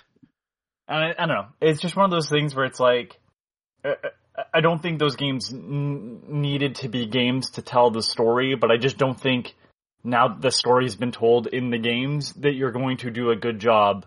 It's the same with uh, Last of Us. I'll tell you, if they were making a And God I like of War, Pedro Pascal, so it's just one of those like, ugh, don't, don't. if you were making a God of War TV show that accounted for what happened between the original trilogy and the reboot, I'd totally watch that. Like I would be interested to see what Kratos did in between there. I, I I am interested, but I, I I just don't trust a television show to do any just like The Witcher is the standout, not the norm. You know, It's the exception, Of- not the rule. and, and and yeah, the exception, not the norm. And like, to be fair, that's kind of based on more off of a book, not the game. Yeah, So I mean they could always get David Jaffe to come in and do the God, Oh God, it, it, it's like the twisted metal. Don't make a twisted metal show. How is that going to be entertaining? Dude, I have to watch that just to watch Well, the train need- wreck that it's gonna be because I know it's gonna be Car bad. crash. Car crash is more accurate statement, but yes. Hey, congratulations! You're making jokes too. Mm. I'm proud of you. But I'm not. I, I think these are all terrible ideas. I'm just. It's out of anger. All right, I know you know the answer to this next this this next thing. I'm going to move into the news story, Anthony. So you can't answer, but Ryan, if you had to pick right now what you think the best selling game of 2022 is, what would you pick? Ah, Elden I'm Ring, just but I already know. Oh, you already knew, That- you son of a bitch. fun. Fun fact. I didn't remember. Oh. I, I think I think this shocks me more than anything because Pokemon came out this year. Pokemon. Like That's Yeah, but right. I remember this conversation. Only on the Switch. it is only on the Switch, but it's still fucking Pokemon. It's also a spinoff. It's still fucking Pokemon. That doesn't matter. I'm telling you right now. Yeah, but Pokemon Ranger didn't set the world on fire. It's a spinoff. It's not a mainline series. You see returns with mainline games. Elden Ring is the best selling game in 2022, and it's the best selling game in the past 12 months outside of Call of Duty Vanguard. And it's been out. Yeah. m- it's been out less than a month. The hype is real, man. The hype is real, and these games are no longer niche. Yeah, yeah, well, and I mean, has it- been niche for a while. Well, it hasn't. I mean- it hasn't been this ever. The so the reality is a huge part of so there there's there's debate always, right? Not just in this community, but also in in other communities. I'll use professional wrestling as an example. Um, every now as and is then tradition. you'll, huh? Sorry, I said as is tradition. as is tradition. Um, there's a um, so every it seems like once a year at least we have a situation in professional wrestling where one of the major companies gets mad at people posting gifs or short videos of their content online in an unofficial way, right? And one of the companies gets mad and they strike a whole bunch of stuff and people end up losing their gifs or their videos or whatever. And they forget that the most effective advertising in 2022 are GIFs and short videos on social media. hmm And I think Elden Ring proves that point more than just about anything else because I don't know if your guys' social media is like this, but mine has been dominated by Elden Ring Oh, 100%. the last two weeks, three weeks. It, I mean, it like, it gives the impression that literally you are the only person in the world that isn't playing this game. I'm gonna keep Um, it that way. This game and that- is the highlight of FOMO for sure. 100%. That builds a ton of hype to the point where, despite the fact that the sequel to um, one of my favorite games, at least of the year it came out, and definitely of the console generation, uh, came out, and it, I, there's a part of me that is like, man, should I just buy Elden Ring and play that now and save Horizon for later? yeah. Um, Who the fuck- because Who the fuck working at Sony is like, let's release Horizon not once, but twice during the most talked about game in fucking forever? I know. I know. It's it drives me crazy. Um but um hey, hey, at least Horizon got a sequel. Hopefully this one gets a sequel too. I'm sure it will. Oh yeah, yeah. uh it's it's sold well enough. But the um uh yeah, I mean it's the, the I'm not surprised at all that it's the best selling game because like I said I can't look anywhere without being hit over the head with Elden Ring. Um It's crazy to me. It just is. Yeah. Like, I, like we've never, as long as we've been doing this show, and we've been doing this show so long that we have been here for the entire Souls fandom, the whole literally phenomenon. the entire thing. Yeah. Yep. Like we have never talked about one of these games being one of the best selling games of all time. Like I mean this this game is huge. It's the biggest release outside of Call of Duty and we don't usually the games we're usually talking about for that are Mario Kart, uh, uh FIFA. NBA, and Mortal Kombat was one of them. Yeah. Like we've never I- talked about a From game in this context and that's why it's crazy to me. And did you see that they don't really like the the pay to work there sucks? I saw that last night. Oh Like, really? it's From oh, Software? yeah, apparently, yeah. Well, Namco, we had a story a couple weeks ago about Namco Bandai actually upping the salaries after the success of Elden Ring. I'm sure they had to because like the from my understanding like in the same city uh janitors get paid more. I can tell you that uh, that team, boy, uh, Microsoft and Sony are probably banging their doors down right now about an exclusive game. Oh, I'm sure. Well, Sony has the series. They just need a new game in that series. Yeah, they have Bloodborne, but From Mhm. has kept continuously said that they're not interested in going back to Bloodborne. so, I mean, there's a reason why Peppa Pig has a 4K 60 frames next gen update and Bloodborne does not. Okay. Also, Peppa Because Pig Peppa Pig is the shit. That's is the why. Dark Souls of Uh, I don't. I don't even know anything about Peppa Pig other than it's from the UK. I really have no idea. I just know the memes. Peppa Pig is the Dark Souls of pigs. There we go. That's what we'll do. It's crazy. It, it's crazy to me. You know, kudos to Miyazaki and his team. Like they've never, they've never bowed to anybody. Like they just make the fucking games they want to make, and I respect that. I do. I still think they would benefit from the accessibility stuff, but hey, man, your game is good. I'm glad to see. I will be very interested to see if they made an Elden Ring 2 if it would sell as much because I wonder how many of the people that bought it like got to the Tree Sentinel and was like, "Oh, sh- fuck this game." Yeah, I wonder how many people bought it because they saw 10 out of 10s. Oh, this is the game of a generation. and then the first dude out in the open world riding a horse just one shots the fuck out of you. Yeah. I listen, I I know better, but like that this is where my issue comes in. You can't have this big conversation about this is one of the greatest games ever and then tell people they shouldn't play it. Yeah, no, you can't. Right? So you invited the difficulty conversation in, so if you don't like it, too bad. Yeah, exactly. And and that's you know, while I've clicked with this game more than I've clicked with any of their games since Bloodborne, I still 100% will champion that. Like you you cannot sit here and say everybody should play this when literally not everybody can play this game. Like not not just accessibility wise, but like difficulty wise. Like some people just cannot play and don't get good does not work for everybody, okay? I know you're cool, you're you're so fucking rad. You're like those console guys that you know can't stop talking about the other console. We get it, but not everybody is is in that boat. So, but anyway, the last set of announce the last set of news that I have is totally from the state of play that Sony had. Uh, I believe it was on Wednesday. It was about 20 minutes. It was supposedly mostly focused on Japanese uh, developers. Um, so we'll kind of run through this. The first thing they showed was the ultimate fucking troll. So it was a new game from Capcom. There were dinosaurs in it. There's a character in the game that looks like Regina, but guess what? It's not Dino Crisis.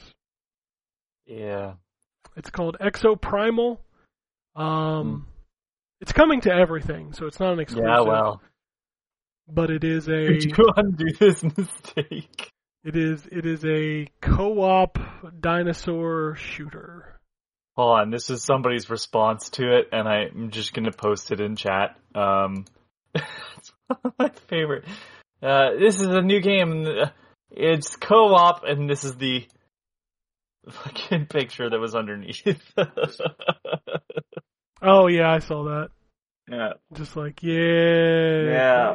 Thanks. Just take me out. Thanks. Capcom, for not only making a game that a lot of people won't be interested in, but also for basically just trolling the fuck out of the Dino Crisis community. I mean, did, you all saw the character, right? That looks dead on Regina. Like she looks just like Regina from Dino Crisis. I really know almost nothing about Dino Crisis, so. Okay, well, I mean, I'm sure you've seen like the main character, right? She's got the bob haircut. The Oh, is that the main character? Yeah, that's Yeah. the main character. Like, there's a character in this trailer that looks exactly like her. Like, down to the fingerless gloves, man. It, uh, like I said on Twitter, it makes me feel like this was a Dino Crisis game at one point, and Capcom was like, well, Dino Crisis won't sell as much as a cooperative shooter. And I'm just like, ugh. with the co-op. Fucking nonsense shooters. yeah, there's been a lot of those lately. And, Most of them are bad. well, not only that, but have you can you name one that really took off?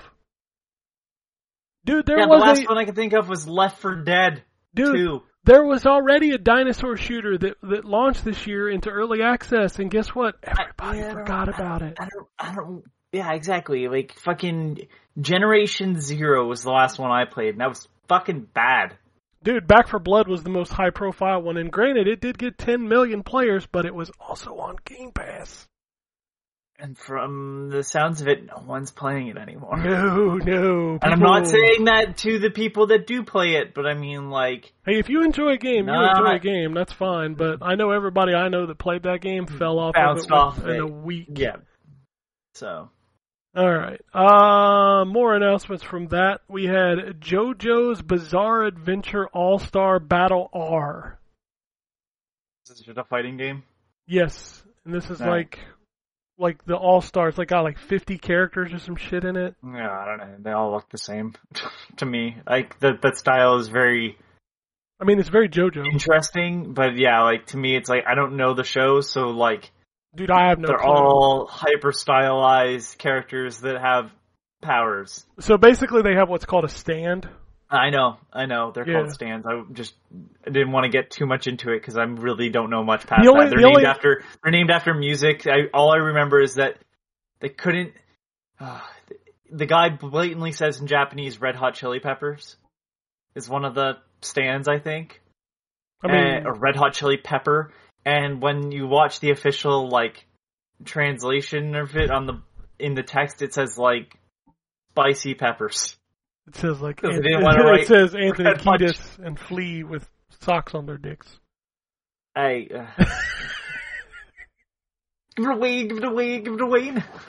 Give it give it. Um, so he dances without he dances without moving his upper torso. the only, the only like my literal knowledge of JoJo is the fighting games. Like that's all I know about him. I've never seen the show. I've never Roundabout. read the The, comics. the use of Yes's roundabout is one that I know of.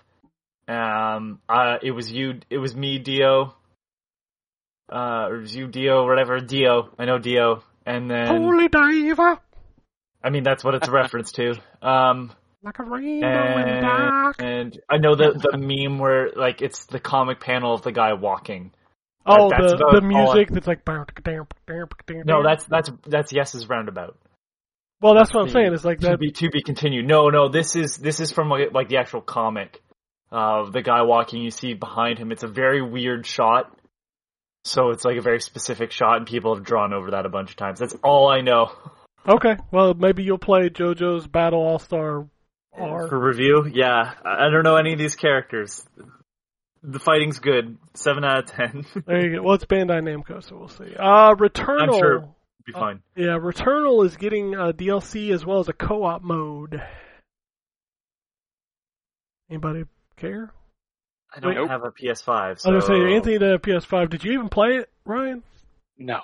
Okay, No, that game does not seem like my type of game. No. it's a good game. I just wish it was linear. That would I think I would have enjoyed it more. Uh, bu- bu- Square had a couple of new game announcements. They announced the Dio Field Chronicle. Is that how you say it? The Dio Field? Um, my turn now. What? The Dio Field? Dio Field Chronicle? I don't know how to pronounce it, but I don't know. that Oh my seems God. right. That was also a Uh, troll, in Dio- case you didn't Dio notice. Field sound, looks right because it's capitalized on the D and the F. It looks like a Ronnie James Dio Field. Yeah. Uh, What the fuck am I looking at? Like a rainbow in the dark. So that I felt like that trailer was a troll too because it was like it looks almost like Final Fantasy Tactics, but it's not Right. Final Fantasy Tactics. It's clearly not. No, it reminds me. N- Not super like close, but it reminds me. Does anybody remember the weird Final Fantasy twelve sequel on the DS, Revenant Wings? Holy No. shit, that was a that was a deep cut. No, I don't remember Okay, that. so for some reason, it was this weird real time strategy sequel, and they ended up the same team that did that ended up doing um Blue Dragon Plus, which was a remake of Blue Dragon in the same engine. I do remember the and, Blue Dragon uh, 3DS. Because game. there's a- yeah. Well, there's there, there's two Blue Dragon DS games. There's Blue Dragon Plus, which is like Revenant Wings, and then there was Man, I feel I Awakened feel like I feel Give like a we're second. going full circle here because Ronnie Uh, James push- Dio did the song for Blue Dragon. no, he didn't. I thought he did. I thought he did the song no, for that. The the you're thinking the, The battle chicken song. steak, the chicken steak song. Wasn't that Uh, Dio? Give me a second. I'm pretty sure you're thinking of the singer from Deep Purple. You might be right. I Because thought he's the one that does. He's the one that does the singer, a song for um the battle, uh, Eternity. Yeah, That's the chicken song I'm steak. We got chicken steak. Yeah. Ian Gillan. Yeah. Okay, Ian sorry, Gillan's sorry, singer. close, Yeah, but no cigar. So so long and short of it though is like that's what this reminds me of. It's that weird like not full like like a weird mix of real time strategy and stuff. It's also got a very weird art style, so it all looks like Final Fantasy shit until you see the enemies, and the enemies don't look like a Final Fantasy enemy to me. And it's got like this weird like moving pieces on a map, but then it's also this is really fucking weird. And they're they're not eh, they're introducing real time tactical battle RTTB, a new deeply strategic real time battle system. Okay, Okay. okay. I don't know. This game, this game looks like the same thing when I looked at that Revenant Wings game. I'm like, I don't know what the fuck is going on. When I'm not playing this. Well, if if that's not your jam, Square also announced Valkyrie Elysium, which is the new game in the Valkyrie series. Ah, does it play like any It- dude, the- it's like a third person. It looks like a generic ass third person action game. yeah. So it's not really Valkyrie. By the way, profile. Diofield Chronicles not exclusive. Valkyrie Elysium exclusive. We have to we have to make sure we. Oh, well then I don't have to worry about it. Okay, so that's all. Oh wait, there was one more announcement that wasn't based on Japanese developers, which was the fucking star of the fucking state of play, and that's the TMNT Cowabunga collection. Yeah. Let's talk about what's in this collection. This might be the greatest collection of all time. Not gonna lie, it feel good. We got Teenage Mutant Ninja Turtles, the arcade game. Teenage Mutant Ninja Turtles, Turtles in Time, the arcade game. Teenage Mutant Ninja Turtles from the NES. Teenage Mutant Ninja Turtles 2, the arcade game from the NES.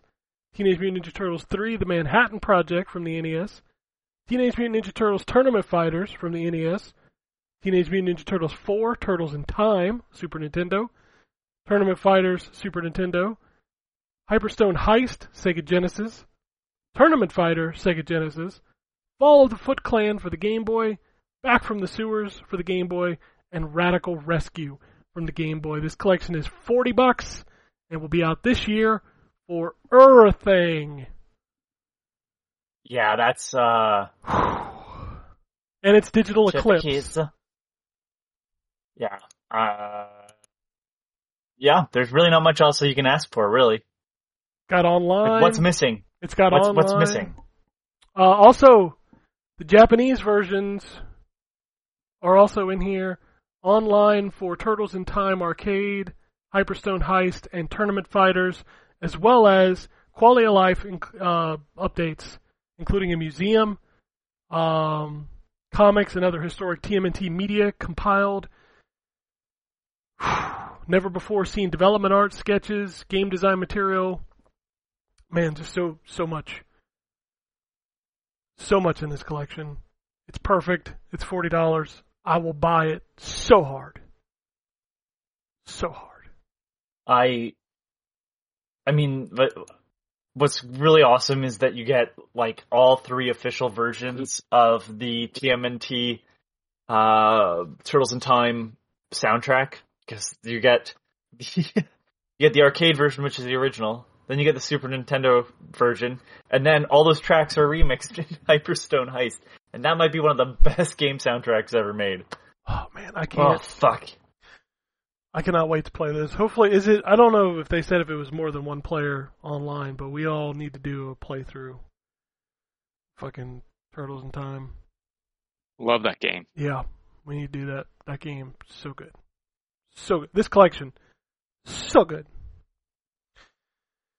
All right, that's all the news I got. Unless you got anything else, Anthony, I'm gonna move over to the emails. Shit. All right. Uh, the first email comes from Blue Skies and is titled "Switch got some splaining to do."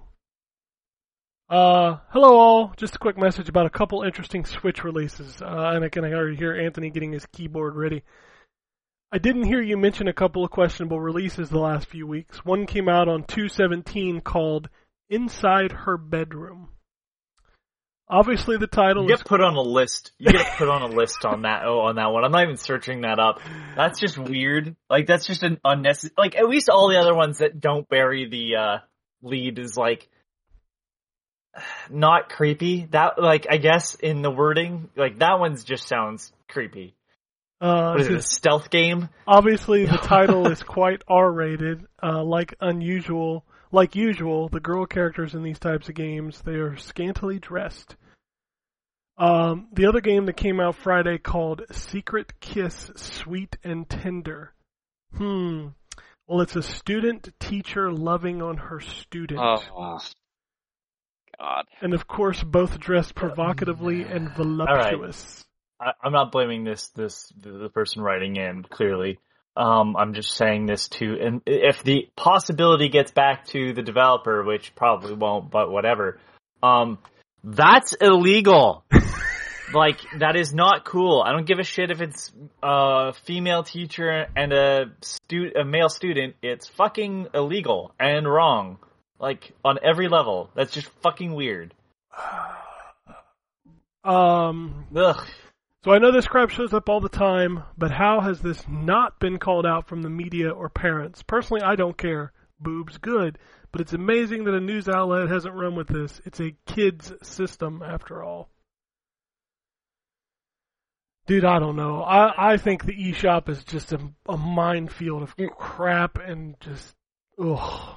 so so here's the I mean yes the eShop like uh, Steam before it which Steam is still bad but like I follow a Steam bot on Twitter that shows you everything that's uploaded and like yeah most of it's not great um you're like uh okay all right, like this is kind of low effort. Maybe it's somebody's first game. I don't know. I'm not gonna criticize too much, but it's not as much as you think. Now that's probably died down because now the Switch just accepts basically anything, and it's funny because like if you uh, read up on the guy who made Retro City Rampage and his story about having to get what he had to do to get Nintendo to recognize Retro City Rampage so he could put it on the Wii.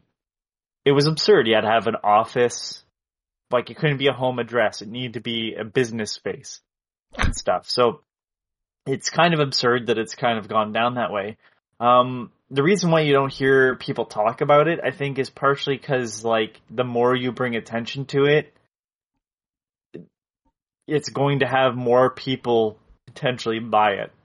Um, let's be honest, like, did everybody go out and try to buy the Popeye game right away? Probably not, but as soon as word got out that it was terrible, people started buying it. That's how Um, works. It's it's this weird thing where it's like the worst games of all time can sell because they have notoriety and not because they're actually good.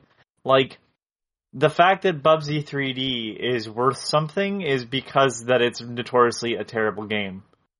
So it's probably partially that. I also don't think it would get clicks, which is probably the reason why media sites don't cover it.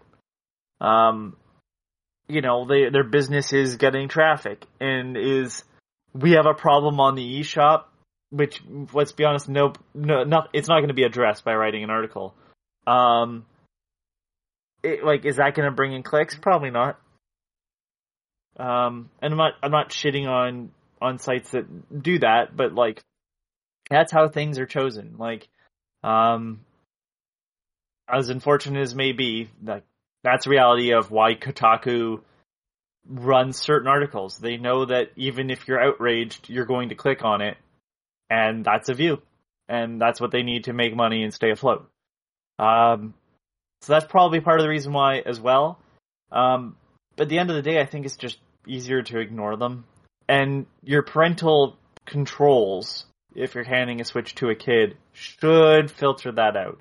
But at the same time, I wouldn't hand a Switch where you can buy Like, I'm pretty sure they're not allowed to have anything um, graphic detail on the Switch shop, like from the um, screenshots. That is, and like, are you handing a kid a console with your credit card saved inside of it? I would hope not. Like at some point, parents have to do the job too. Um, otherwise, like we're back to Tipper Gore stuff of like we can't you know, Wow, have the children listen Gore. to this. She's the reason. Hey, she's the reason why you still see that parental advisory sticker on uh, albums, and of course now it's a badge of honor. Totally didn't work in her favor, but uh, you know, like that's the reason why we have the ESRB. Is like a bunch of people didn't want a parent, blamed video games for their lack of parenting, as if th- because they're why? How should I be held responsible for what my children play and watch? Well, if you bought it for them, you gave over the money. I don't know what you were expecting when you handed over money for Mortal Kombat, but that's on you. Mortal Like- Kombat.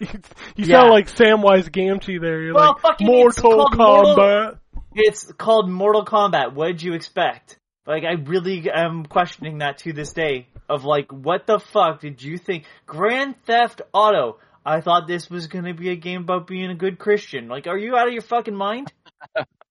That's that's not what it's So about. it's- like it's just this stupid thing. So like yeah, I understand like having these games on the the shop not only for most of it being complete shit and just litter essentially um is annoying. At the same time it's like I Nintendo Nintendo and anything Nintendo brands yeah, they're for kids, but like you know, there's an E ESRB rating if you go to the shop, they'll say mature or teen and there's an E ESRB sh- on the eShop as well, and there's parental controls. Like they can only walk you so far before like the parent has to step in and actually do their job. And I get it, things fall through the cracks. It sucks. Ha, I Um, bet they do. But like, I, I as much as I hate these games, uh, there's clearly an audience. Otherwise, we wouldn't still see them. Oh yeah, there, there, there's a lot of horny people out there. And well, that plus like you know they drop it on sale. If somebody picks it up, hey, that's money in their bag. Like they don't give a shit. All right, Like you know, so second mess. second part of his email. He says, also, isn't it strange that Elden Ring got so many 10 out of 10s? Well, they told them all not to account for the poor frame rate as it would be addressed with a day one patch. Isn't that a bit shady? Also, a lot of new players bought the game thinking a 10 out of 10 game should be enjoyed by all.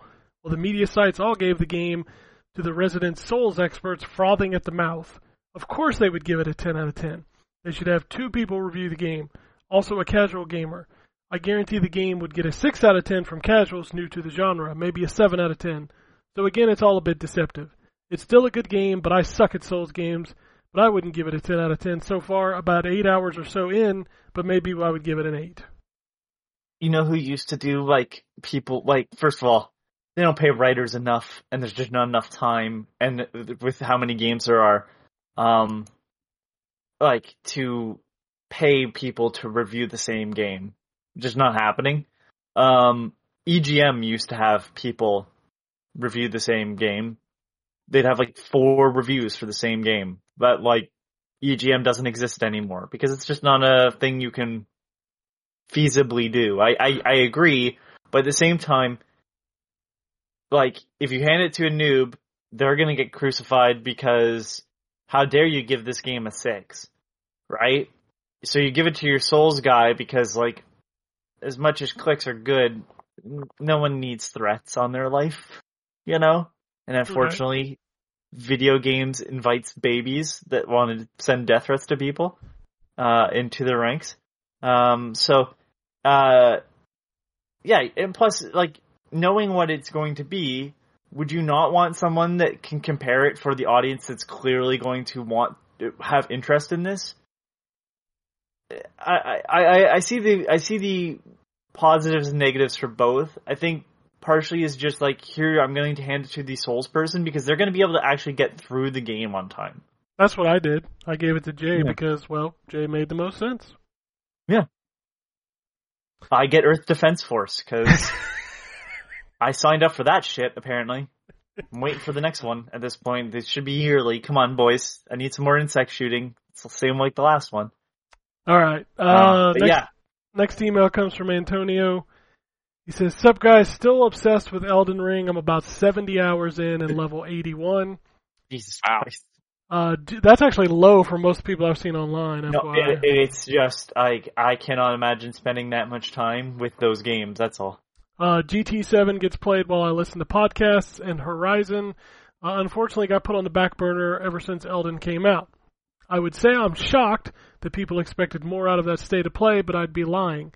Sony said what it was about and how long, which were big clues as to what wasn't going to be in it. However, that game announcement by Capcom was just flat out cruel. Uh, in other news, I'll be 36 on Tuesday.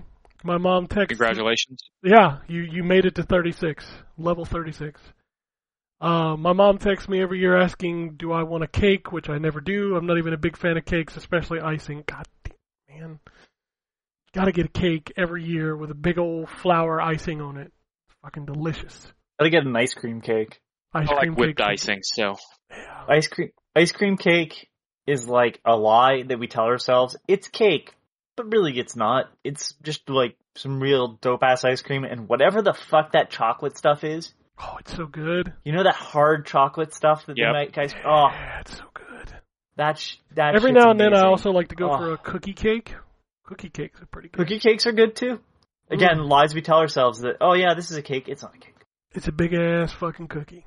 Um, speaking of food, I've also eaten five servings of nacho fries last week.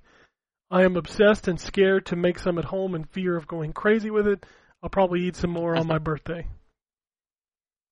Uh, is nacho fries from someone? Taco Bell. Ah, okay. They bring them Oh. back. They're kind of like the McRib. They come back like What, once a year. What makes them not? Are they fries with like? They've got like Nacho nacho seasoning. nacho seasoning on it. Um, they're really fucking good. Okay, They I come was with trying cheese to to dip them in. Yep, nacho cheese. Okay, this makes sense to me. I understand now. I just was like, uh, uh, is this actual fries or are we like doing something weird with tortilla shells? Okay, no, got it. nacho fries are the fucking bomb. I'm disappointed that I have not got them um, yet. They just came back. Um, hold on, Anthony. I'm getting you a picture so you can so you can see the the glory. I'm sure if I just typed in nacho fries, I got it. uh, They are pretty good. Um, but normally when they bring them back, I'll get them. My son loves them. I'm I seeing love them right now. You don't even have to send that picture. It's already sending, so whatever. oh wow. Well, you, when your dial-up finishes, let me know. Oh, you you gonna talk shit about my internet there, Mister? Yep. You couldn't even be on the show a couple weeks ago. You, Hey, listen. Ass I don't know what the fuck happened. I I fucking did my my due diligence as I stumble on that word. Fuck off.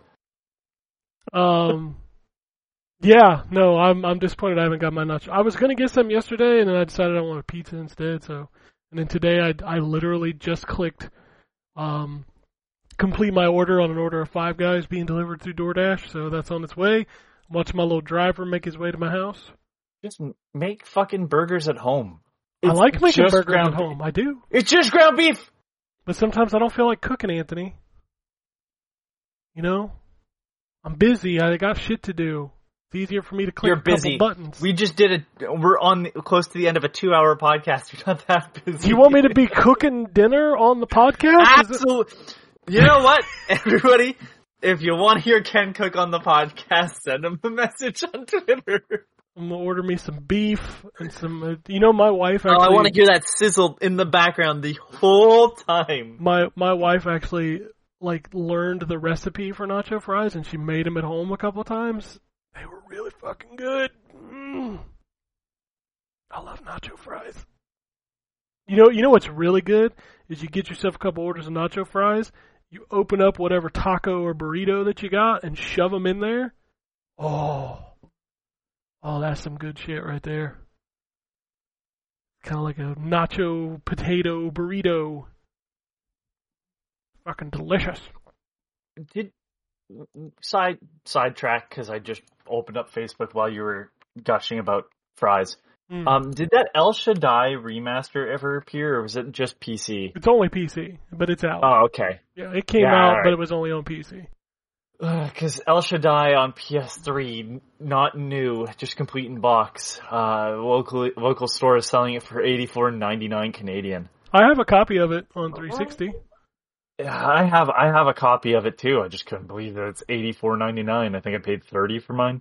I it's so funny what people will pay for physical copies of games to me. I'm just like, dude, I can I can just play that. It reminds me of the AVGN episode where they're they're pining over the Nintendo World Championships cart and then like the AVGN's like this is just fucking Mario and Rad Racer and Tetris. I could buy like 12 copies of these for the price of this one cartridge. Yeah. Was does is Pat the NES punk in that episode? Yeah, that's when cause Yeah, he's because like it's his freaking out. cartridge. Yeah, it's his cartridge, and then the nerd gets a gold one, and they're like playing for it, and he's like, that's "What?" it. That's pretty sure that's Pat's as well. yeah, he said, but then they smash him at the end of the episode, which I thought was Ah. hilarious. But no, like I, I just don't Yeah. understand it. Like I see people paying obscene amounts of money for a game that I own digitally that I can just go play. Well, with the 3DS closing, that same shop got a copy of Yokai Watch 3, uh, which is like apparently a very low print run. And what was it? Sorry, uh, $150. yeah, no, there's there's no video game that's worth 150 dollars. Uh, Fatal Frame 2, Nope, how about that for a 100? nope.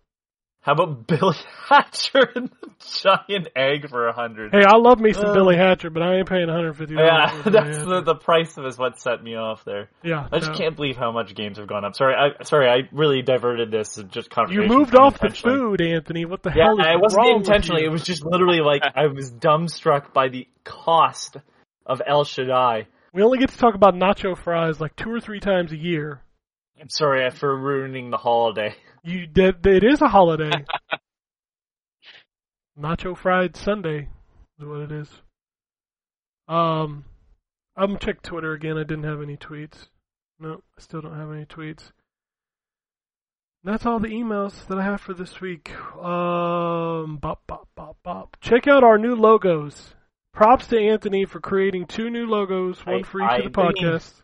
I didn't You put them I've looked the together, old- and I, put, I did put some. Yeah, I put some stuff together because like you needed a higher res one of Phoenix down, and I was Mhm. like, well, I'll just recreate it. And I went, well, if I'm gonna recreate it, I might as well just do something a bit new.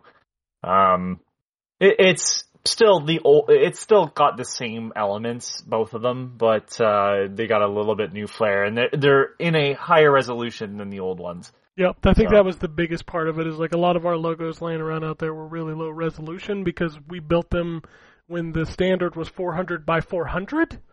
And not what thousand Yeah, or it's, uh, it's 12, 1200. 1200 by 1200 now, or some ridiculously high 14, res. yeah, by 14, yeah. So, So now those are out there, so you can check those out. Uh, if you want to follow us on Twitter, it's at N4G Podcast. You want to shoot us an email, it's podcasts at ztgd.com. You can follow us on Twitter. Anthony's a complacent robot. Ryan is at Wombat RP. I am at ZTGD, and the site is at ZTGD Content. Phoenix Down just finished Yakuza 4. It is out there. Also, our feeds are fixed. That was an Apple problem, and I apologize. I had a lot of people reaching out to me saying, hey, why is the podcast not on iTunes? Apple fucked up last week. I don't know. Um, some podcasts went through, some did not. I saw a couple people out there saying theirs hadn't gone, and then both of ours showed up. Uh, Phoenix Down was like almost a week late, but they did eventually get on the Apple feeds, so we're good there. They they were on Spotify and Google and Audible and everything already, but Apple was just being a bitch. So, but I think the now. next game is Control. Yep, Control is up next, so they'll be rocking through that one. I am going. I bought some Govee lights for my TV, some immersion lights. I have Nice. no idea what They- that is. They showed up today. The box is sitting behind me. I might try to set that up today. So Do these change your- color with your television? yeah, so like you put a Yeah. camera Uh, at the top of the TV and it looks at the screen and then it puts the lights behind it. What's Match. match what's on the screen. Yep. Neat. And Um, you're doing that on your OLED, Ken? Yeah, I'm gonna try. I'm terrified of setting that little camera on top. It, I don't know if you've ever. I'm sure you have, Ryan. But Anthony, I don't know if you've ever seen an OLED No. screen. It's like Duh, I mean, yes, I have. But it's a very millimeter thick. yep. Yeah. So I'm like terrified of putting a camera on it, but we're gonna try it, see what happens. But anyway, I think that's my that might be my project today. My project yesterday, this is how nerdy I am, was was replacing a uh, surge protector, the one for my Oh, you're My- so cool, Ken. my TV and my game systems was an old like 12 port, and I needed more, so I bought a big ass monster 22 AC port with six USB ports. Nice. I hooked that some bitch up. Yeah, I'm good now. That thing is a beast. And then I bought, uh, I got a new wireless controller for the 360, so I was playing some Golden Axe Beast Rider yesterday. Oh. oh. I don't know, it was a game. But you can't. You you always go no the fucking um uh, fucking Eternal Champions is is a good game. Shut up. No, I never said it was a good Axe- game. I said I You have- enjoy it. You abs you liar. You've said it's a good game, and Well, that's a lie. I, Yeah, you just- I'm 99% sure you have said it's a good game, and I'm like, it is not. And then you'll be like, well, I enjoy it. Well, that's the the. the I- Anyways, I also played Kung fucking Fu. Golden Axe. So- Yeah, Golden Axe is one of the worst. Beast Rider is one of the worst fucking games. I need to figure out what I'm gonna check out today because like I, I pulled out all of my discs and I'm like looking. Is this your 360 that you were thinking about getting an E, but then you're like, ah, it's too much money? Yeah, I'm still ro- Okay. rocking the 320 um fucking glossy one. Yeah, the glossy ones are still okay, aren't they? It's fine. It's just I don't know. It's really loud and it gets really hot. So Oh, really? I, I thought that was an issue that was solved with that one. Yeah, the E doesn't make a lot of noise, or uh, but I mean the E's also aren't nearly as old as the I call the jet fighter model because I don't know what model. I looked- actually. I looked into taking it apart to clean it because I'm sure part of it is my the dust that's Fan. just caked in Hmm. there. But like taking one of these apart is a giant fucking mess. Yeah. So I I had to take uh, my dad's apart, and it was yeah, a real mess. yeah, like you have to get like special prying tools and shit to pop off the bottom. Oh man, I watched a video Probably on similar it. to the probably similar to the tools I use to replace windshields. Yeah, no, I was like, you know what? It can just be loud. It's it's, it's fine. So I I think I've told the story, but like the last, so I had an original or the arcade model, right? mhm. and uh, I've given it away since. It was like the first thing I bought with my first paycheck ever. Um, and I was playing Alan Wake, and the whole room was so hot the entire time because of Alan Wake. Like it just the the the brick that came on the plug was giving off way too much heat. The 360 itself was just giving off way too much heat. I remember like sweating playing that game because of how hot it was. And I was like, I just need to end because I can't have this running anymore. You have no idea how much I appreciate like the Series X and and the PS5. They're whisper quiet. Uh, but, so uh, the Series E I have is nice and quiet and like makes I don't think any noise Let's be and fair. doesn't give off any heat. Yeah, let's let's give credit where credit is due. Xbox was quiet last gen. PlayStation 4? No, that thing was. Mine makes noise, but not not a lot. It- Well, you also don't play The Last games. of Us. No, that's true. Dude, when I played Last of Us on PS4, holy shit. That thing literally sounded like a jet engine. Oof. But anyway, yeah, I'm gonna I'm gonna dig through my collection. Mostly, I'm just like going back and checking out. I checked out Ridge Racer Unbounded yesterday too. I was just checking out games that aren't back compat that I haven't played in a while.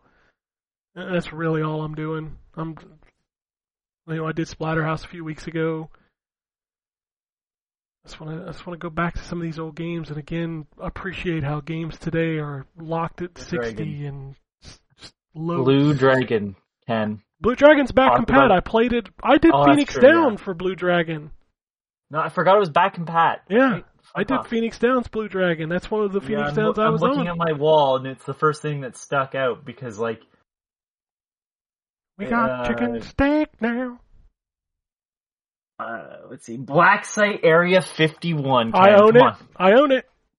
I can play it. Um, uh, Bomberman, whatever Act that Zero? Bomberman. Act yeah. Zero. I have Act Act- Zero. I have a copy of that.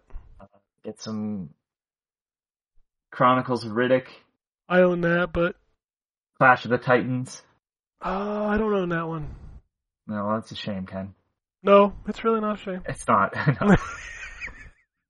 Uh, I'm just looking at my weird wall of stuff I picked up. Some of it for Phoenix Down, just in case we did it during the month or the year of bad games. Oh, yeah, Um, I have a ton of stuff I need to kind of go back and check out. Yeah, as well, so do I. I have uh, both of the Transformers Cybertron games on 360. Uh, yeah, those. those Never played the second one. It's okay. It's not as good as the first one. The first one's the the best one. And then they also did that movie tie-in. Um, Rise of the Dark Spark. That's actually Yeah. a very hard game to find. uh, I have that. I have all three of those games. That's uh, hard to find. I bought a copy on PS3 for next to nothing, and it was in rough quality. Uh, but the disc Yeah. was fine. yeah, no, I just um, have discs. So But like the, the like the PS4 version of that is super expensive because Activision ended up losing the rights or whatever shortly after, right? yeah, I still Uh, no, sorry, they did. Devastation. Yeah, they they they sorry they did Devastation, and then they lost the rights to that. Um, and Who they lost the to Transformers Teenage- license now? Uh, the last time the last game came out was Battlegrounds Yeah, which is like some Game Mill, yeah. They make something like that. Give me a second. I'm looking it up. I want to know. Oh, Outright Games. Oh yeah, they do not make good games. Outright Games. Uh, let me just quickly. They make all those streamer games. You remember the the, yeah, yeah. Oh, the Tube. Racer Let's- game that Drew So talked about? uh, they made Crayola Scoot, Ken. That game is not bad. Uh, they also did DreamWorks, uh, or published, I should say, Crayola Scoot. Um, Climax made that. Uh, Climax also made DreamWorks Dragons Dawn of New Riders, which I think is pretty good. That's the Zelda-like game. Um, they published that Ice Age game that was very weird and random. It was fine. But yeah, Race with Ryan is them. Uh, Zoid's game is them. Um, apparently Troll Hunters is them too, which makes sense. Wow, there's a lot of crap. They don't do the streamers one. They do the Ryan stuff. I thought they did the streamers one. No, that oh, that's the same people that did Speed Three, Grand Ooh. Prix. I'm pretty sure. Yeah, that terrible fucking Lion Castle Entertainment. I'm pretty sure. Oh yeah, Lion the- Castle. Yeah, like the, nothing they've uh, ever put out's been good. Taxi Chaos was them, yeah. Yeah. Um, I, you're talking the one that that Drew did, right? Yeah, I forget what it's called. It's like Oh, it's like a like you're riding on inner tubes or something. yeah. I can't. Streamer remember. tubing is what I call it. Oh yeah, Streamer I remember tube- that. Dude, we need tubing. We need a we need a next gen tubing. Something slides. Star slides, wasn't it? Star slides. That's Okay. it. Yeah. Slide stars. That's what it's called. Slide, Slide stars. Star, Slide Okay. stars. Same thing. Yeah. They should make a Oh. White Castle version and call it Slider Stars. Yeah, there you go. And we've been talking about Taco Bell and uh, White Castle on this podcast now. Hey, I had to Man, mention I'd Five to Guys. I have got White Five Guys on the way. Just go The, make your uh, own burger, Anthony. People always be like, Ken, "You guys talk on. too much about food." Well, Ken, it's noon. Yeah, I we have start to- at noon. Well, it's not new now, but Yeah. I- Yeah. Ken, fuck off. So Five Guys, they make cheap, quick burgers, Fuck off. and you're like, It should be the title of this podcast. the, yeah. Uh, You're well, like, I'm gonna get it from Five Guys, and I, Five Guys burgers are literally just ground beef grilled and then put in a bun. mm, delicious. Just you're grill ground beef at home. I do sometimes. It's delicious as Yeah, well. Yeah, it's the exact same shit. You don't have to pay as much. Yeah, sometimes I just play. I pay for convenience, Anthony. and then you Same. pay for more convenience when they drive it to your house. You're right. I'm watching the guy drive to my house right now. He's almost here, so we gotta wrap this show up so I can go enjoy my five. no, I want to hold you up so you can enjoy. uh, your Anyway, that's all gets we got cold. for this week. Blah blah blah blah blah blah. blah. I hope this fry's sweat in the bag. oh, there absolutely will be. It's gonna taste so good. Ugh. Anyway, that's it. Let's get back to this. We gotta get here. Peace, Richard. Alrighty. And it goes something like this. Welcome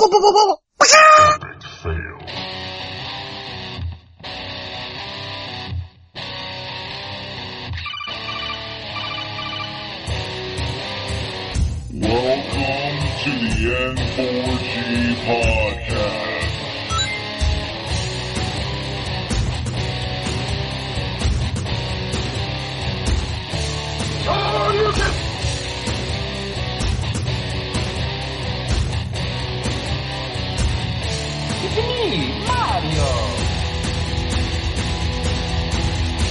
Zero tolerance. This is going to be a very interesting episode. Gather time. Greetings, programs. I got lost trying to find my way to the secret underground N4T radio layer. The Wombat. And I always live being angry. Killer Wolverine.